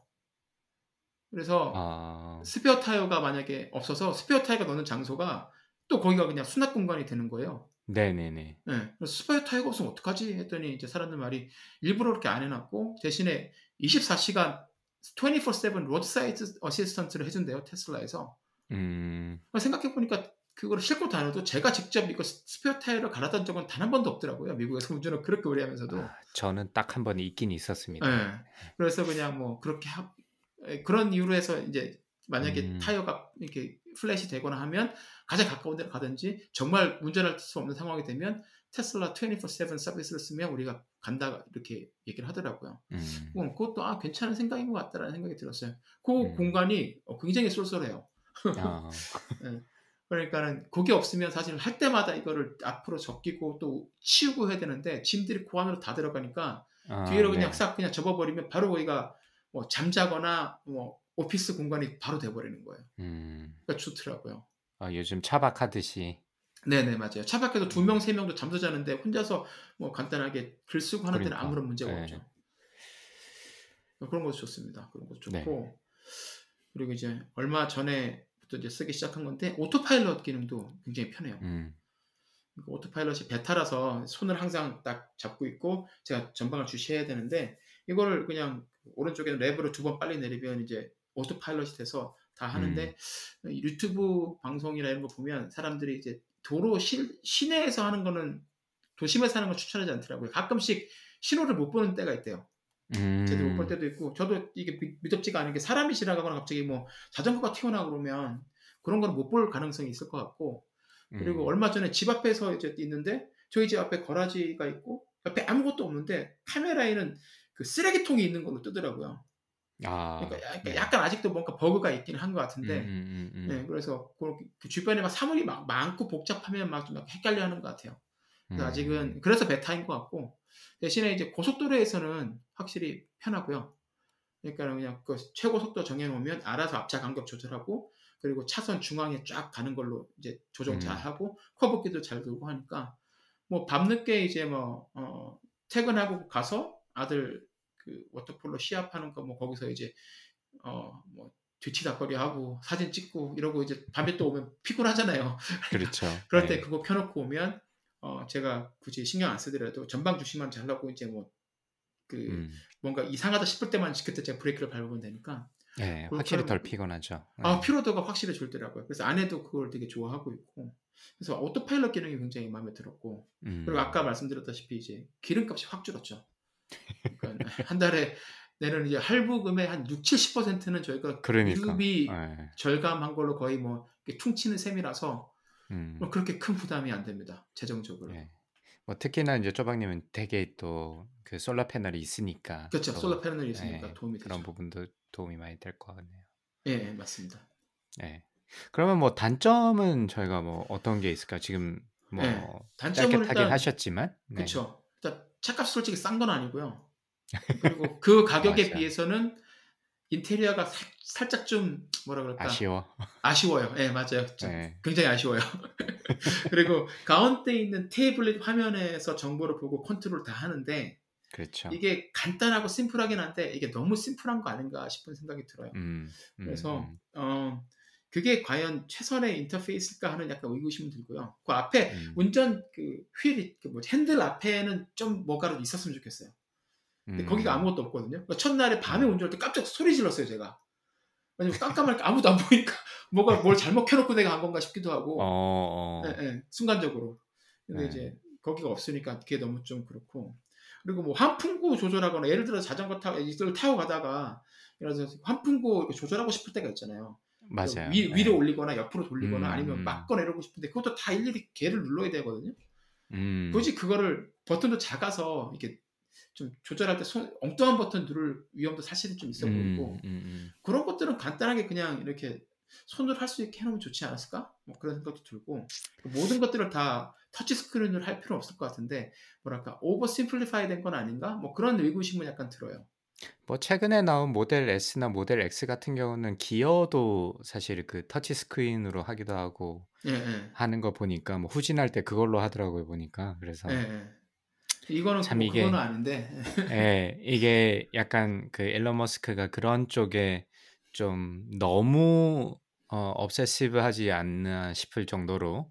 예, 약간 좀 그런 거는 있긴 합니다. 네. 네, 그것 좀 그렇고 그리고 이 기본으로 탑재된 내비게이션이 구글맵이나 애플맵보다 좀 더 불편해요. 음, 그래서 음, 음, 음, 이거를 뭐라 고 그러죠? 예, 어떤 사람들은 그냥 그건 그대로 쓰면서 핸드폰, 그러니까 그 스마트폰을 또 앞에다가 그 놓고서 쓰그 운전하는 사람들도 꽤 있어요. 네네 그런 거치대가 따로 있더라고요 예, 보니까. 예. 그러니까 예. 그 문제도 좀 있- 있고, 그것도 약간 음. 좀 불편하고, 그리고 아까 오토파일럿 같은 경우에 이제 카메라가 시내에서 이렇게 모든 정보를 정확하게 캐치하지 못해서 시내에서 쓰긴 그렇고, 근데 음. 재밌는 게 있는 게 그 어떤 사람들이 테슬라 user들이 공동묘지 같은 데 가서 이거를 다 켜놓으면 사- 사람이 아무도 없는데 그 카메라는 그 사람이 몇 명 있는 걸 계속 캐치를 해요. 오, 그래서 테슬라가 유령을 뭐 detection 한다 뭐 이런 막 완전 진짜 spooky네요. 예, 포, spooky. 예, 맞아요. posting도 있고. 진짜 쳐보세요. 구글에서 한번 테슬라 ghost 쳐보면 posting이 엄청 많은데, 아, 진짜 그림이 있어요. 진짜 무서워요, 그거 보면. 와 예, 진짜 등골이 서늘하겠다 진짜. 예, 등골 서늘하죠. 그러니까 아직도, 그러니까 사람들 하고 이렇게 치이고 그럴 문제가 있으니까 그런 데서는 안 쓰는 음. 게 좋을 것 같고. 근데 그것 말고는, 어, 어쨌든 오토파일럿 자체가 계속 업그레이드가 되는 거잖아요. 업데이트가 되는 음. 거니까. 그거는 이제 사용하면 사용하면서 사용자들의 데이터가 쌓이면 쌓일수록 계속 개선되는 거니까. 그렇죠. 이 부분에서는 사실 테슬라를 따라올 만한 전기차, 뭐 전기차뿐만 아니라 다른 차량 업체들도 따라올 만한 회사는 아직은 없을 것 같아요. 갈수록 그 음. 격차는 더 커질 것 같고요. 사실 그쵸. 그게 이제 음. 사람들이 테슬라를 굳이 사는 이유 중에 하나거든요. 그러니까 저도 사실은 앞서 말씀드렸지만 리비안을 그 예약해 놓고 있긴 하지만 그래서 뭐 조건이 된다면 사고 사보고 싶기도 하지만 이게 조금 걸리는 부분이 지금 말씀하셨던 그런 부분. 그 다음에 뭐 물론 이게 꼭 오토파일럿이나 어, self driving에 해당되는 게 아니라 이 테슬라 같은 경우는 그런 경험들이 굉장히 축적이 많이 돼 있잖아요. 그 다음에 뭐 그렇죠. 배터리 management 하는 거랑 제가 알기로는 supercharging station 이렇게 루트에 중간에서 이제 supercharger에서 charging을 해야 되면 그 도착하기 얼마 전부터 배터리를 cool down 시켜 가지고 충전을 할 수 있게 준비를 미리 해 놓는다고 하더라고요. 네. 네. 그래서 이런 것들 이게 사실 어떻게 보면 되게 minor한 뭐 이게 기술적으로 그게 당연한 건지 얼마나 minor한 건지 이런 걸 잘 모르겠지만 뭐 테슬라 같은 경우는 그런 거를 기존에 지금 뭐 10여 년 동안 테스트를 해보면서 그런 것들을 계속 업그레이드를 해왔을 것이고 뭐 반면에 이제 새로 나오는 자동차 같은 경우는 그게 얼마만큼 좀 reliable하게 잘 이제 fine tuning이 돼 있는지 이런 네. 부분은 사실 좀 의구심이 들긴 합니다. 뭐 그렇죠. 뭐, 뭐, 나름의 고민은 많이 했겠지만, 그런 테슬라만큼의 어떤 그런 노하우가 있을까? 뭐 이런 생각도 좀 들어서, 그런 것들이 조금 찝찝해, 찝찝한, 뭐, 포- 잠재력 구매자로서 좀 찝찝한 부분이 아닌가 싶긴 하고요. 맞아요. 그런 것들이 이제 음. 신차 이제 새로운 스타트업들이 넘어야 될 산이겠죠. 뭐 루시드나 이 음. 리비안 같이 이제 차를 막 출시하기 시작한 이제 업체들 같은 경우는 맞습니다. 그리고 뭐 또 하나 있으면 단차라고 하죠. 네. 그러니까 디자인에서 했을 때는 기본적으로 이제 문짝을 두 개를 붙이면 두 개 사이가 딱 맞아야 되고 거의 공간이 없어야 되는데 테슬라는 단차가 꽤 큰 편이거든요. 옛날 모델은 막 손가락이 하나 들어간다 뭐 이럴 정도로까지 컸었는데 네. 이 Y 같은 경우에는 그래도 이제 그 전에 나아졌다고 예, 하더라고요. 네. X, S 이런 것들 다 하면서 거기서 배운 것들을 적용을 해서 나아졌다고 하는데 아직도 음, 제 눈에 거슬리는 부분이 몇 개가 부분이. 있어요. 어. 야 이걸 이렇게 했을까? 물 안 셀까? 막 그런 느낌이 들 때가 있어요. 근데 막 그 정도까지는 아닌 것 같고 보니까 인터넷에 포럼에 찾아보니까 제 거는 양호한 편이더라고요. 그래서 음, 이제 음. 다들 그런 거죠. 참고 탄다. 참고 탄다. 아, 그래서 그건 좀 아쉽긴 한데 예, 뭐 네. 그건 말 그대로 진짜 다른 장점들이 있으니 참고 타겠다. 뭐그 네. 정도입니다. 네. 오케이. 자, 그러면 이제 저희가 이제 전반적인 장점, 단점을 이야기를 해봤고, 아무래도 전기차다 보니까 충전이 아 조금, 그렇죠. 어, 이제 기존 내연기관과는 가장 큰 차이가 날 텐데, 쪼박님 같은 경우는 물론 이제 집에 솔라 패널이 있으시니까 조금 뭐 그런 부분에서 편리함이 있을 수는 있을 것 같은데, 일단 충전에 대해서, 그리고 네네. 보통 이제 range anxiety라고 하는데, 이제 거리가 아무래도 이게 네네. 약 제가 알기로는 그 long range Model Y 같은 경우는 한 320마일 정도, 326마일 정도의. range를 full로 충전했을 때 가지고 있는 네. 걸로 알고 있는데 보통 거기 이제 90% 정도, 85에서 90% 정도 충전해서 보통 다니시더라고요, 보니까. 예. 그래서 그렇다면 뭐 300마일이 보통 안 된다는 건데 네, 네. 그런 부분에 있어서 조금 뭐 걱정스러운 부분이 있는지 이런 것도 좀 궁금합니다. 네. 근데 일단 답을 뭐 짧은 답을 말씀드리면 지금은 큰 걱정은 안 하고요. 음, 말씀하신 대로 이제 100% 충전하면 326마일 정도 주행이 가능한데 저희는 이제 집에서 이제 샌디에고 안에서 돌 때는 거의 80, 85 사이만 충전을 하고 네네. 이제 뭐 오렌지 카운티나 LA를 가게 된다 그러면 이제 100% 충전해서 가는 거죠. 음, 근데 이제 집에서 충전하는데 이제 보통 미국 집이 이제 120볼트에 12암페어잖아요. 네네. 예, 그러니까 이걸로 하면 충전이 되는데 시간당 5마일 충전 가능합니다. 모델, 모델 Y의 경우에. 아, 진짜 느리다. 그냥 진짜 꽂았을 느려요. 때는. 네, 예. 느려요. 그러니까 근데 이게 만약에 테슬라 Y 같은 경우에 배터리 용- 용량이 75kWh니까 이 정도인데 음, 어, 강만님 아까 말씀하셨던 어떤 거죠? 그 리비안 같은 거 있잖아요. 네네. 예, 리비안은 트럭 용량, 트럭 배터리 용량 이거 두 배예요. 어, 135니까 이거는 만약에 집에서 하시면 시간당 1.5마, 1.5마일도 안 되죠. 왜냐면 이렇게 하고서도 200마일밖에 못 가니까 그렇지. 이러면 이제 하게 되면 시간당 1, 1마일에서 2마일 사이에 충전될 거예요. 사이버 트럭은 이게 또 200kWh니까 테슬라와의 3배거든요, 용량이. 어허. 그러니까 이거는 집에서 한다는 게 말이 안 되는 거예요. 우리 리비안이나 음. 사이버 트럭은 집에서 110V로 하면 아예 안 되고요. 그럴 경우는 이제 집에서 이제 돈을 들여가지고 한 1200불 음. 정도 들면 이제 220V로 승합을 하게 되고 이러면 이제 거의 보통 한 시간당 30마일 정도 충전이 가능해요. 테슬라 모델 음. 가정으로 했을 때. 네. 30마일이면 뭐 괜찮죠. 그러니까 저희가 보통 9시부터 다음 날 7시, 아침 7시까지 10시간 정도 충전을 하는데 그러니까 50마일 충전하는 거죠, 밤에. 네네네. 어, 근데 이제 이거를 30마일, 30마일 되는 이제 220V로 승합을 하면 이제 한 번에 집에서도 완충이 가능한 정도의 이제 인프라가 되는 거고. 근데 어. 아직까지는 괜찮아요. 50마일 하더라도 저희가 하루에 100마일을 뛰면 하루에 마이너스 50마일씩 되는 건데 네네. 일주일 뛰면은 뭐 마이너스 250마일 되는 거고 그럼 주말에 이제 몰아서 충전하면 되니까 음. 상관없어요. 괜찮고 중간에 이제 작년 같은 경우 지난주 수요일 날 사라님이 샌디에고를 한, 한 바퀴 크게 한 150마일 도시, 도신 적이 있었어요. 그래서 네. 그때는 중간에 이제 슈퍼차저 가서 차징을 하는데 슈퍼차저 가서 차징에 차징을 하더라도 이게 시간당 어 킬로와트아워당 이게 0. 그러니까 21센트니까 집 음. 웬만한 그냥 집에 사는 것보다 싸거든요. 그런데 그런데 음. 들어가서 거기서 짧게 한 한 3, 뭐 50마일에서 100마일 충전하고 나오는 거죠. 그럼 음. 20분도 안 걸리니까 나쁘지 않고. 어, 네. 그러니까 아까 75kWh라고 그랬잖아요. 그러니까는 네네. 1kW당 그 21센트 충, 음. 를 이제 차지를 하니까 슈퍼 차지 스테이션에서 가면 그러면 이걸 완전히 100%를 다 충전을 해도 16불밖에 안 되는 거예요. 아 대박이다. 지- 진짜 싼 거죠. 네. 예, 그러니까 제 네. 미니밴 가격이라 하면 네다섯 배 정도 싼 거예요. 싼 거고. 음, 음. 그리고 이제 그리고 이게 슈퍼차저 같은 게 이게 아 제가 이제 이거 차를 살 때 저희 회사 동료가 referral code로 줘갖고 둘 다 이제 천마일 슈퍼차저 이게 음. 무료 상품권이 있어서 그거 지금 계속 쓰고 있고요. 네네. 그리고 이게 Supercharger가 테슬라의 또 다른 이 장점이에요. 왜냐면 Supercharger가 되게 많이 있고 제- 최소한 제가 살고 있는 남가주에는 굉장히 많이 있고 그러니까. 그리고 예, 가면 어, 사용하기도 편하고 굉장히 빨리 되잖아요. 네네네.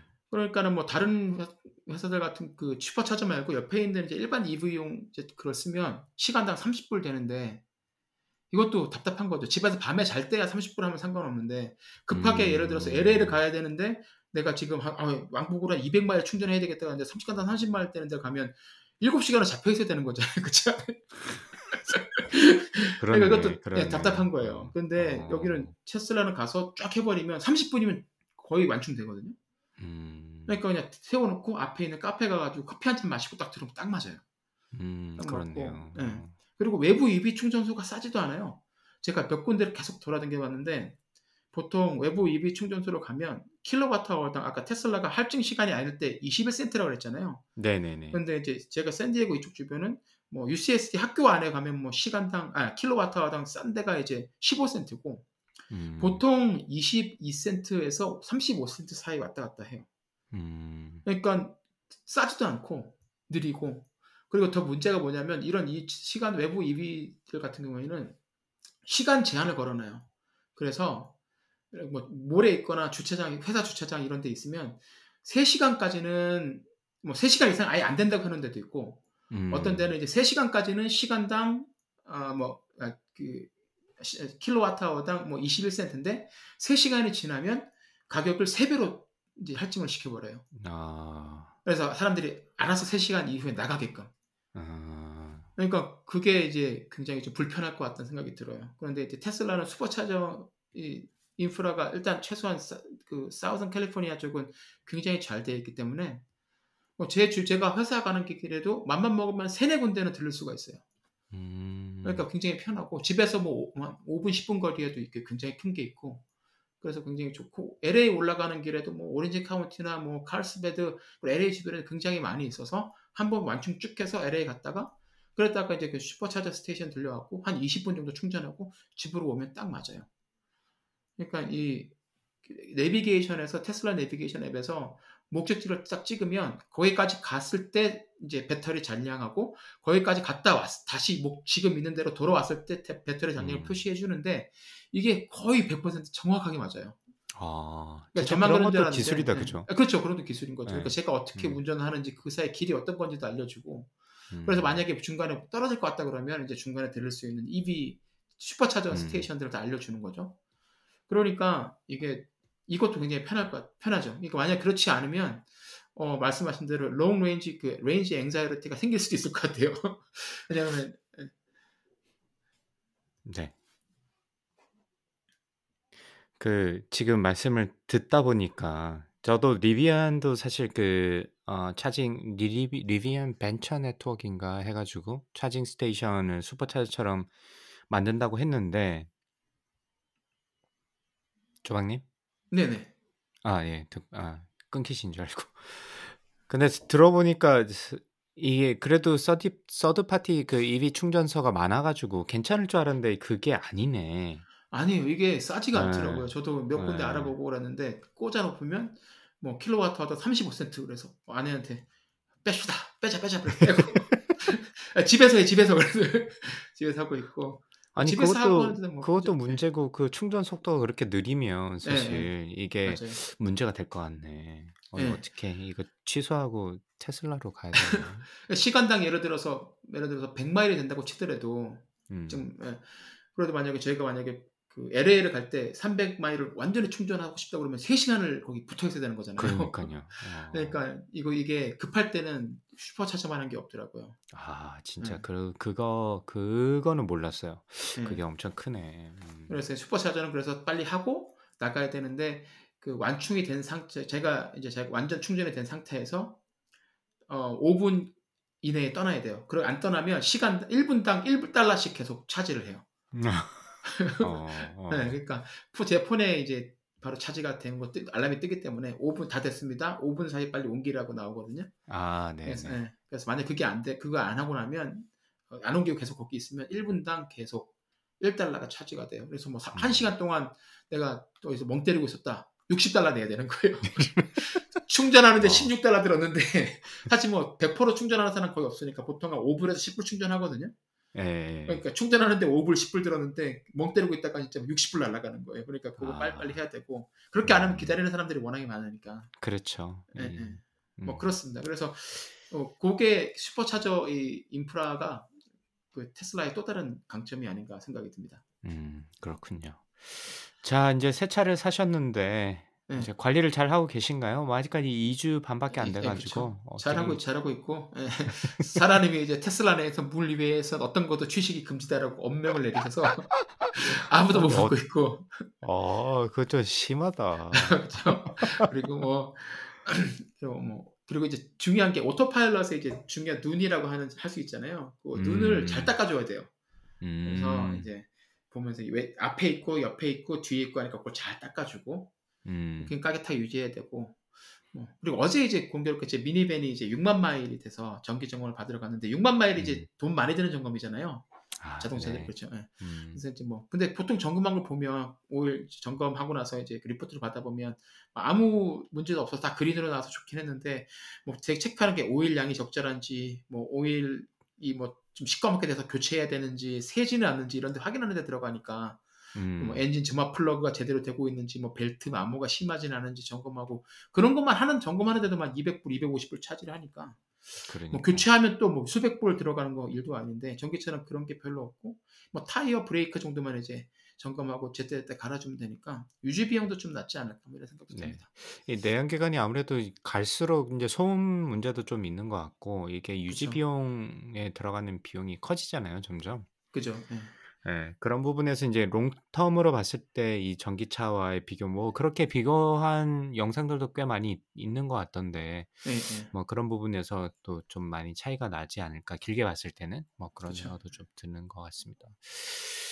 자, 어 어쨌든 그 쪼박 님의 가장 큰 장기인 이 광고를 엄청 잘해 주셔 가지고 아 이 또 어떻게 해야. 되나 고민이 살살 오기 시작합니다. 저는 사용하고 그냥 후기를 썼을 뿐인데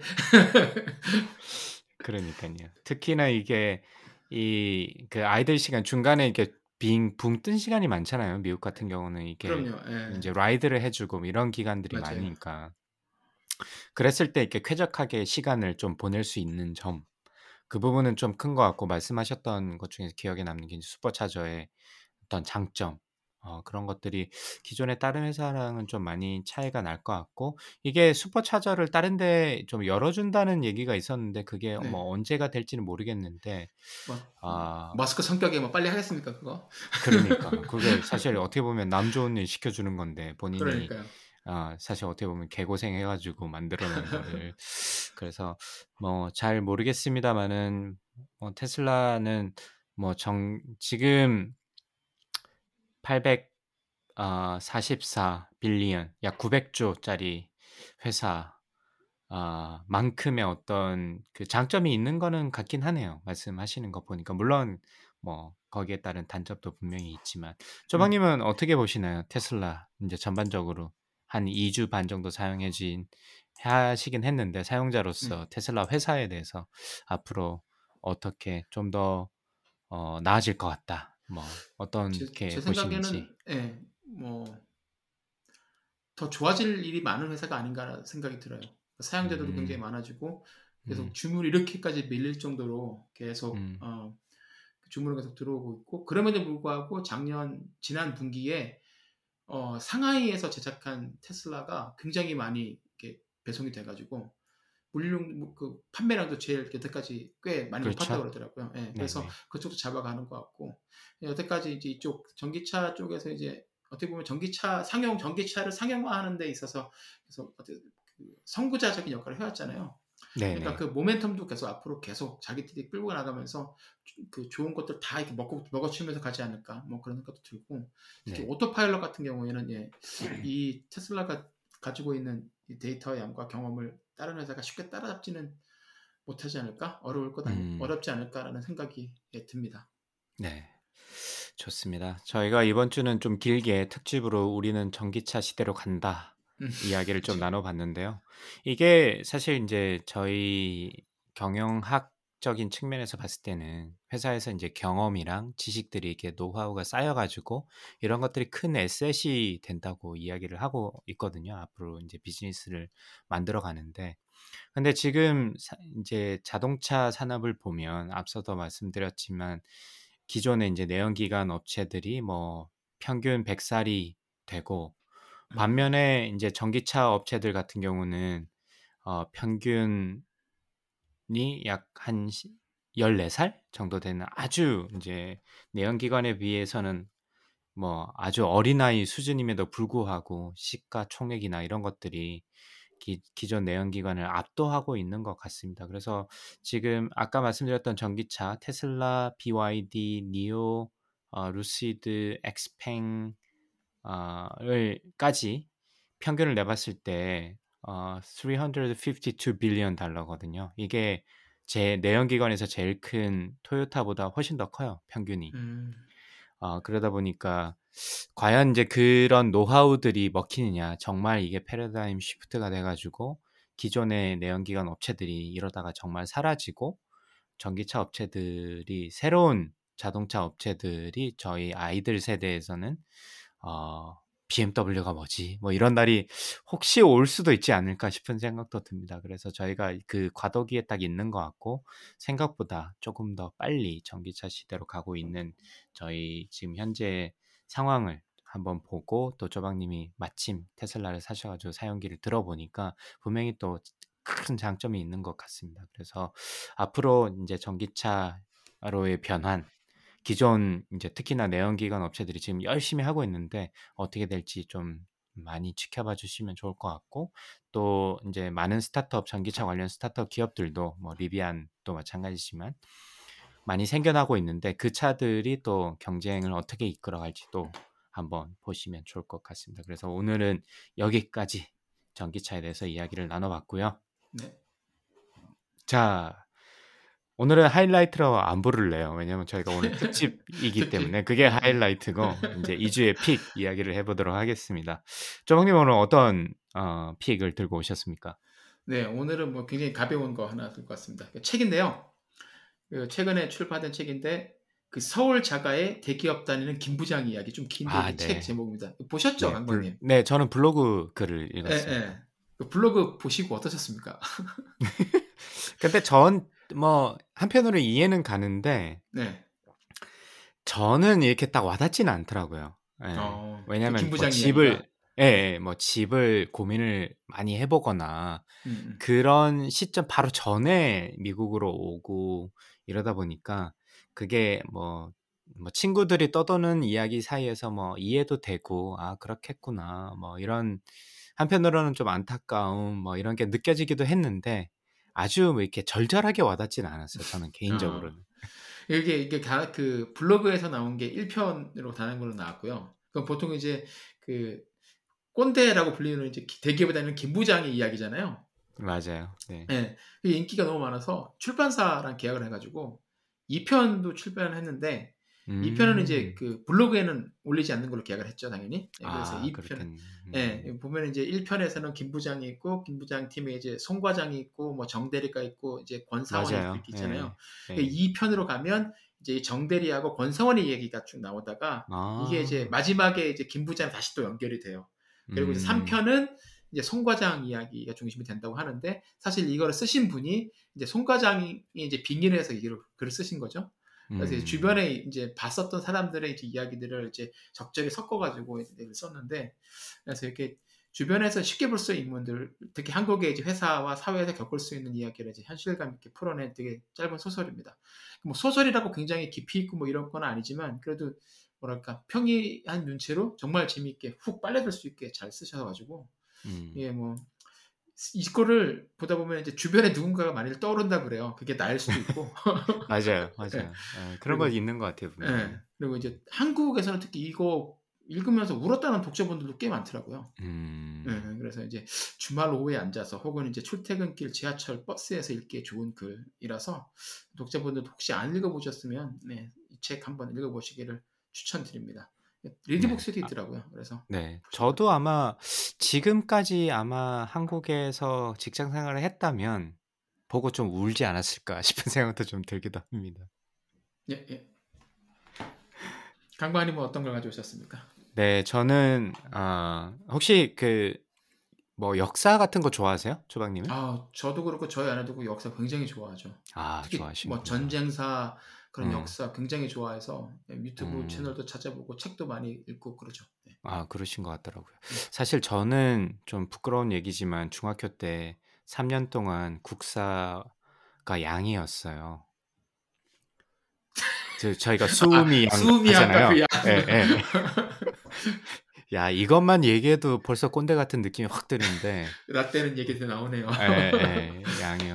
그 국사, 참 이게 재미가 없었어요. 뭐, 아 솔직히 뭐, 그- 솔직히 저도 중고등학교 다닐 때까지는 뭐 역사 솔직히 재미없어. 특히 국사 네. 뭐 세계사 아, 뭐 복잡하게 사람 이름만 계속 나오고 연도 외워야 되잖아요. 그러니까요. 아, 그게 또 뭐- 같은 뭐 예를 들면 신라에서 이게 만들어졌을 때 뭐 백제에서 일어난 일은 뭐 이렇게 물어보잖아. 한 번씩 꼬아가지고 네. 아니 지금 이것도 외우기가 힘든데 그걸 어떻게 일일이 매칭시켜가지고 하는지 그래서 참 이게 이게 좀 개인적으로는 좀 힘들었는데 그래도 이제 관심은 있죠. 재밌으니까 음. 이야기하기 소설책 읽는 거 참 좋아하고 특히 이제 옛날 소설책이나 뭐 장길산이나 뭐 이런 책도 굉장히 좋아하고 어 그렇긴 한데 최근에 뭐 유튜브 팟캐스트 통해 가지고 알게 됐, 됐는데 이 네이비, 네이버에도 팟캐스트 플랫폼이 있거든요. 오디오 클립이라고 하는 그 플랫폼이 있는데 거기에 썬킴의 세계사 완전 정복이라는 컨텐츠가 있습니다. 그래서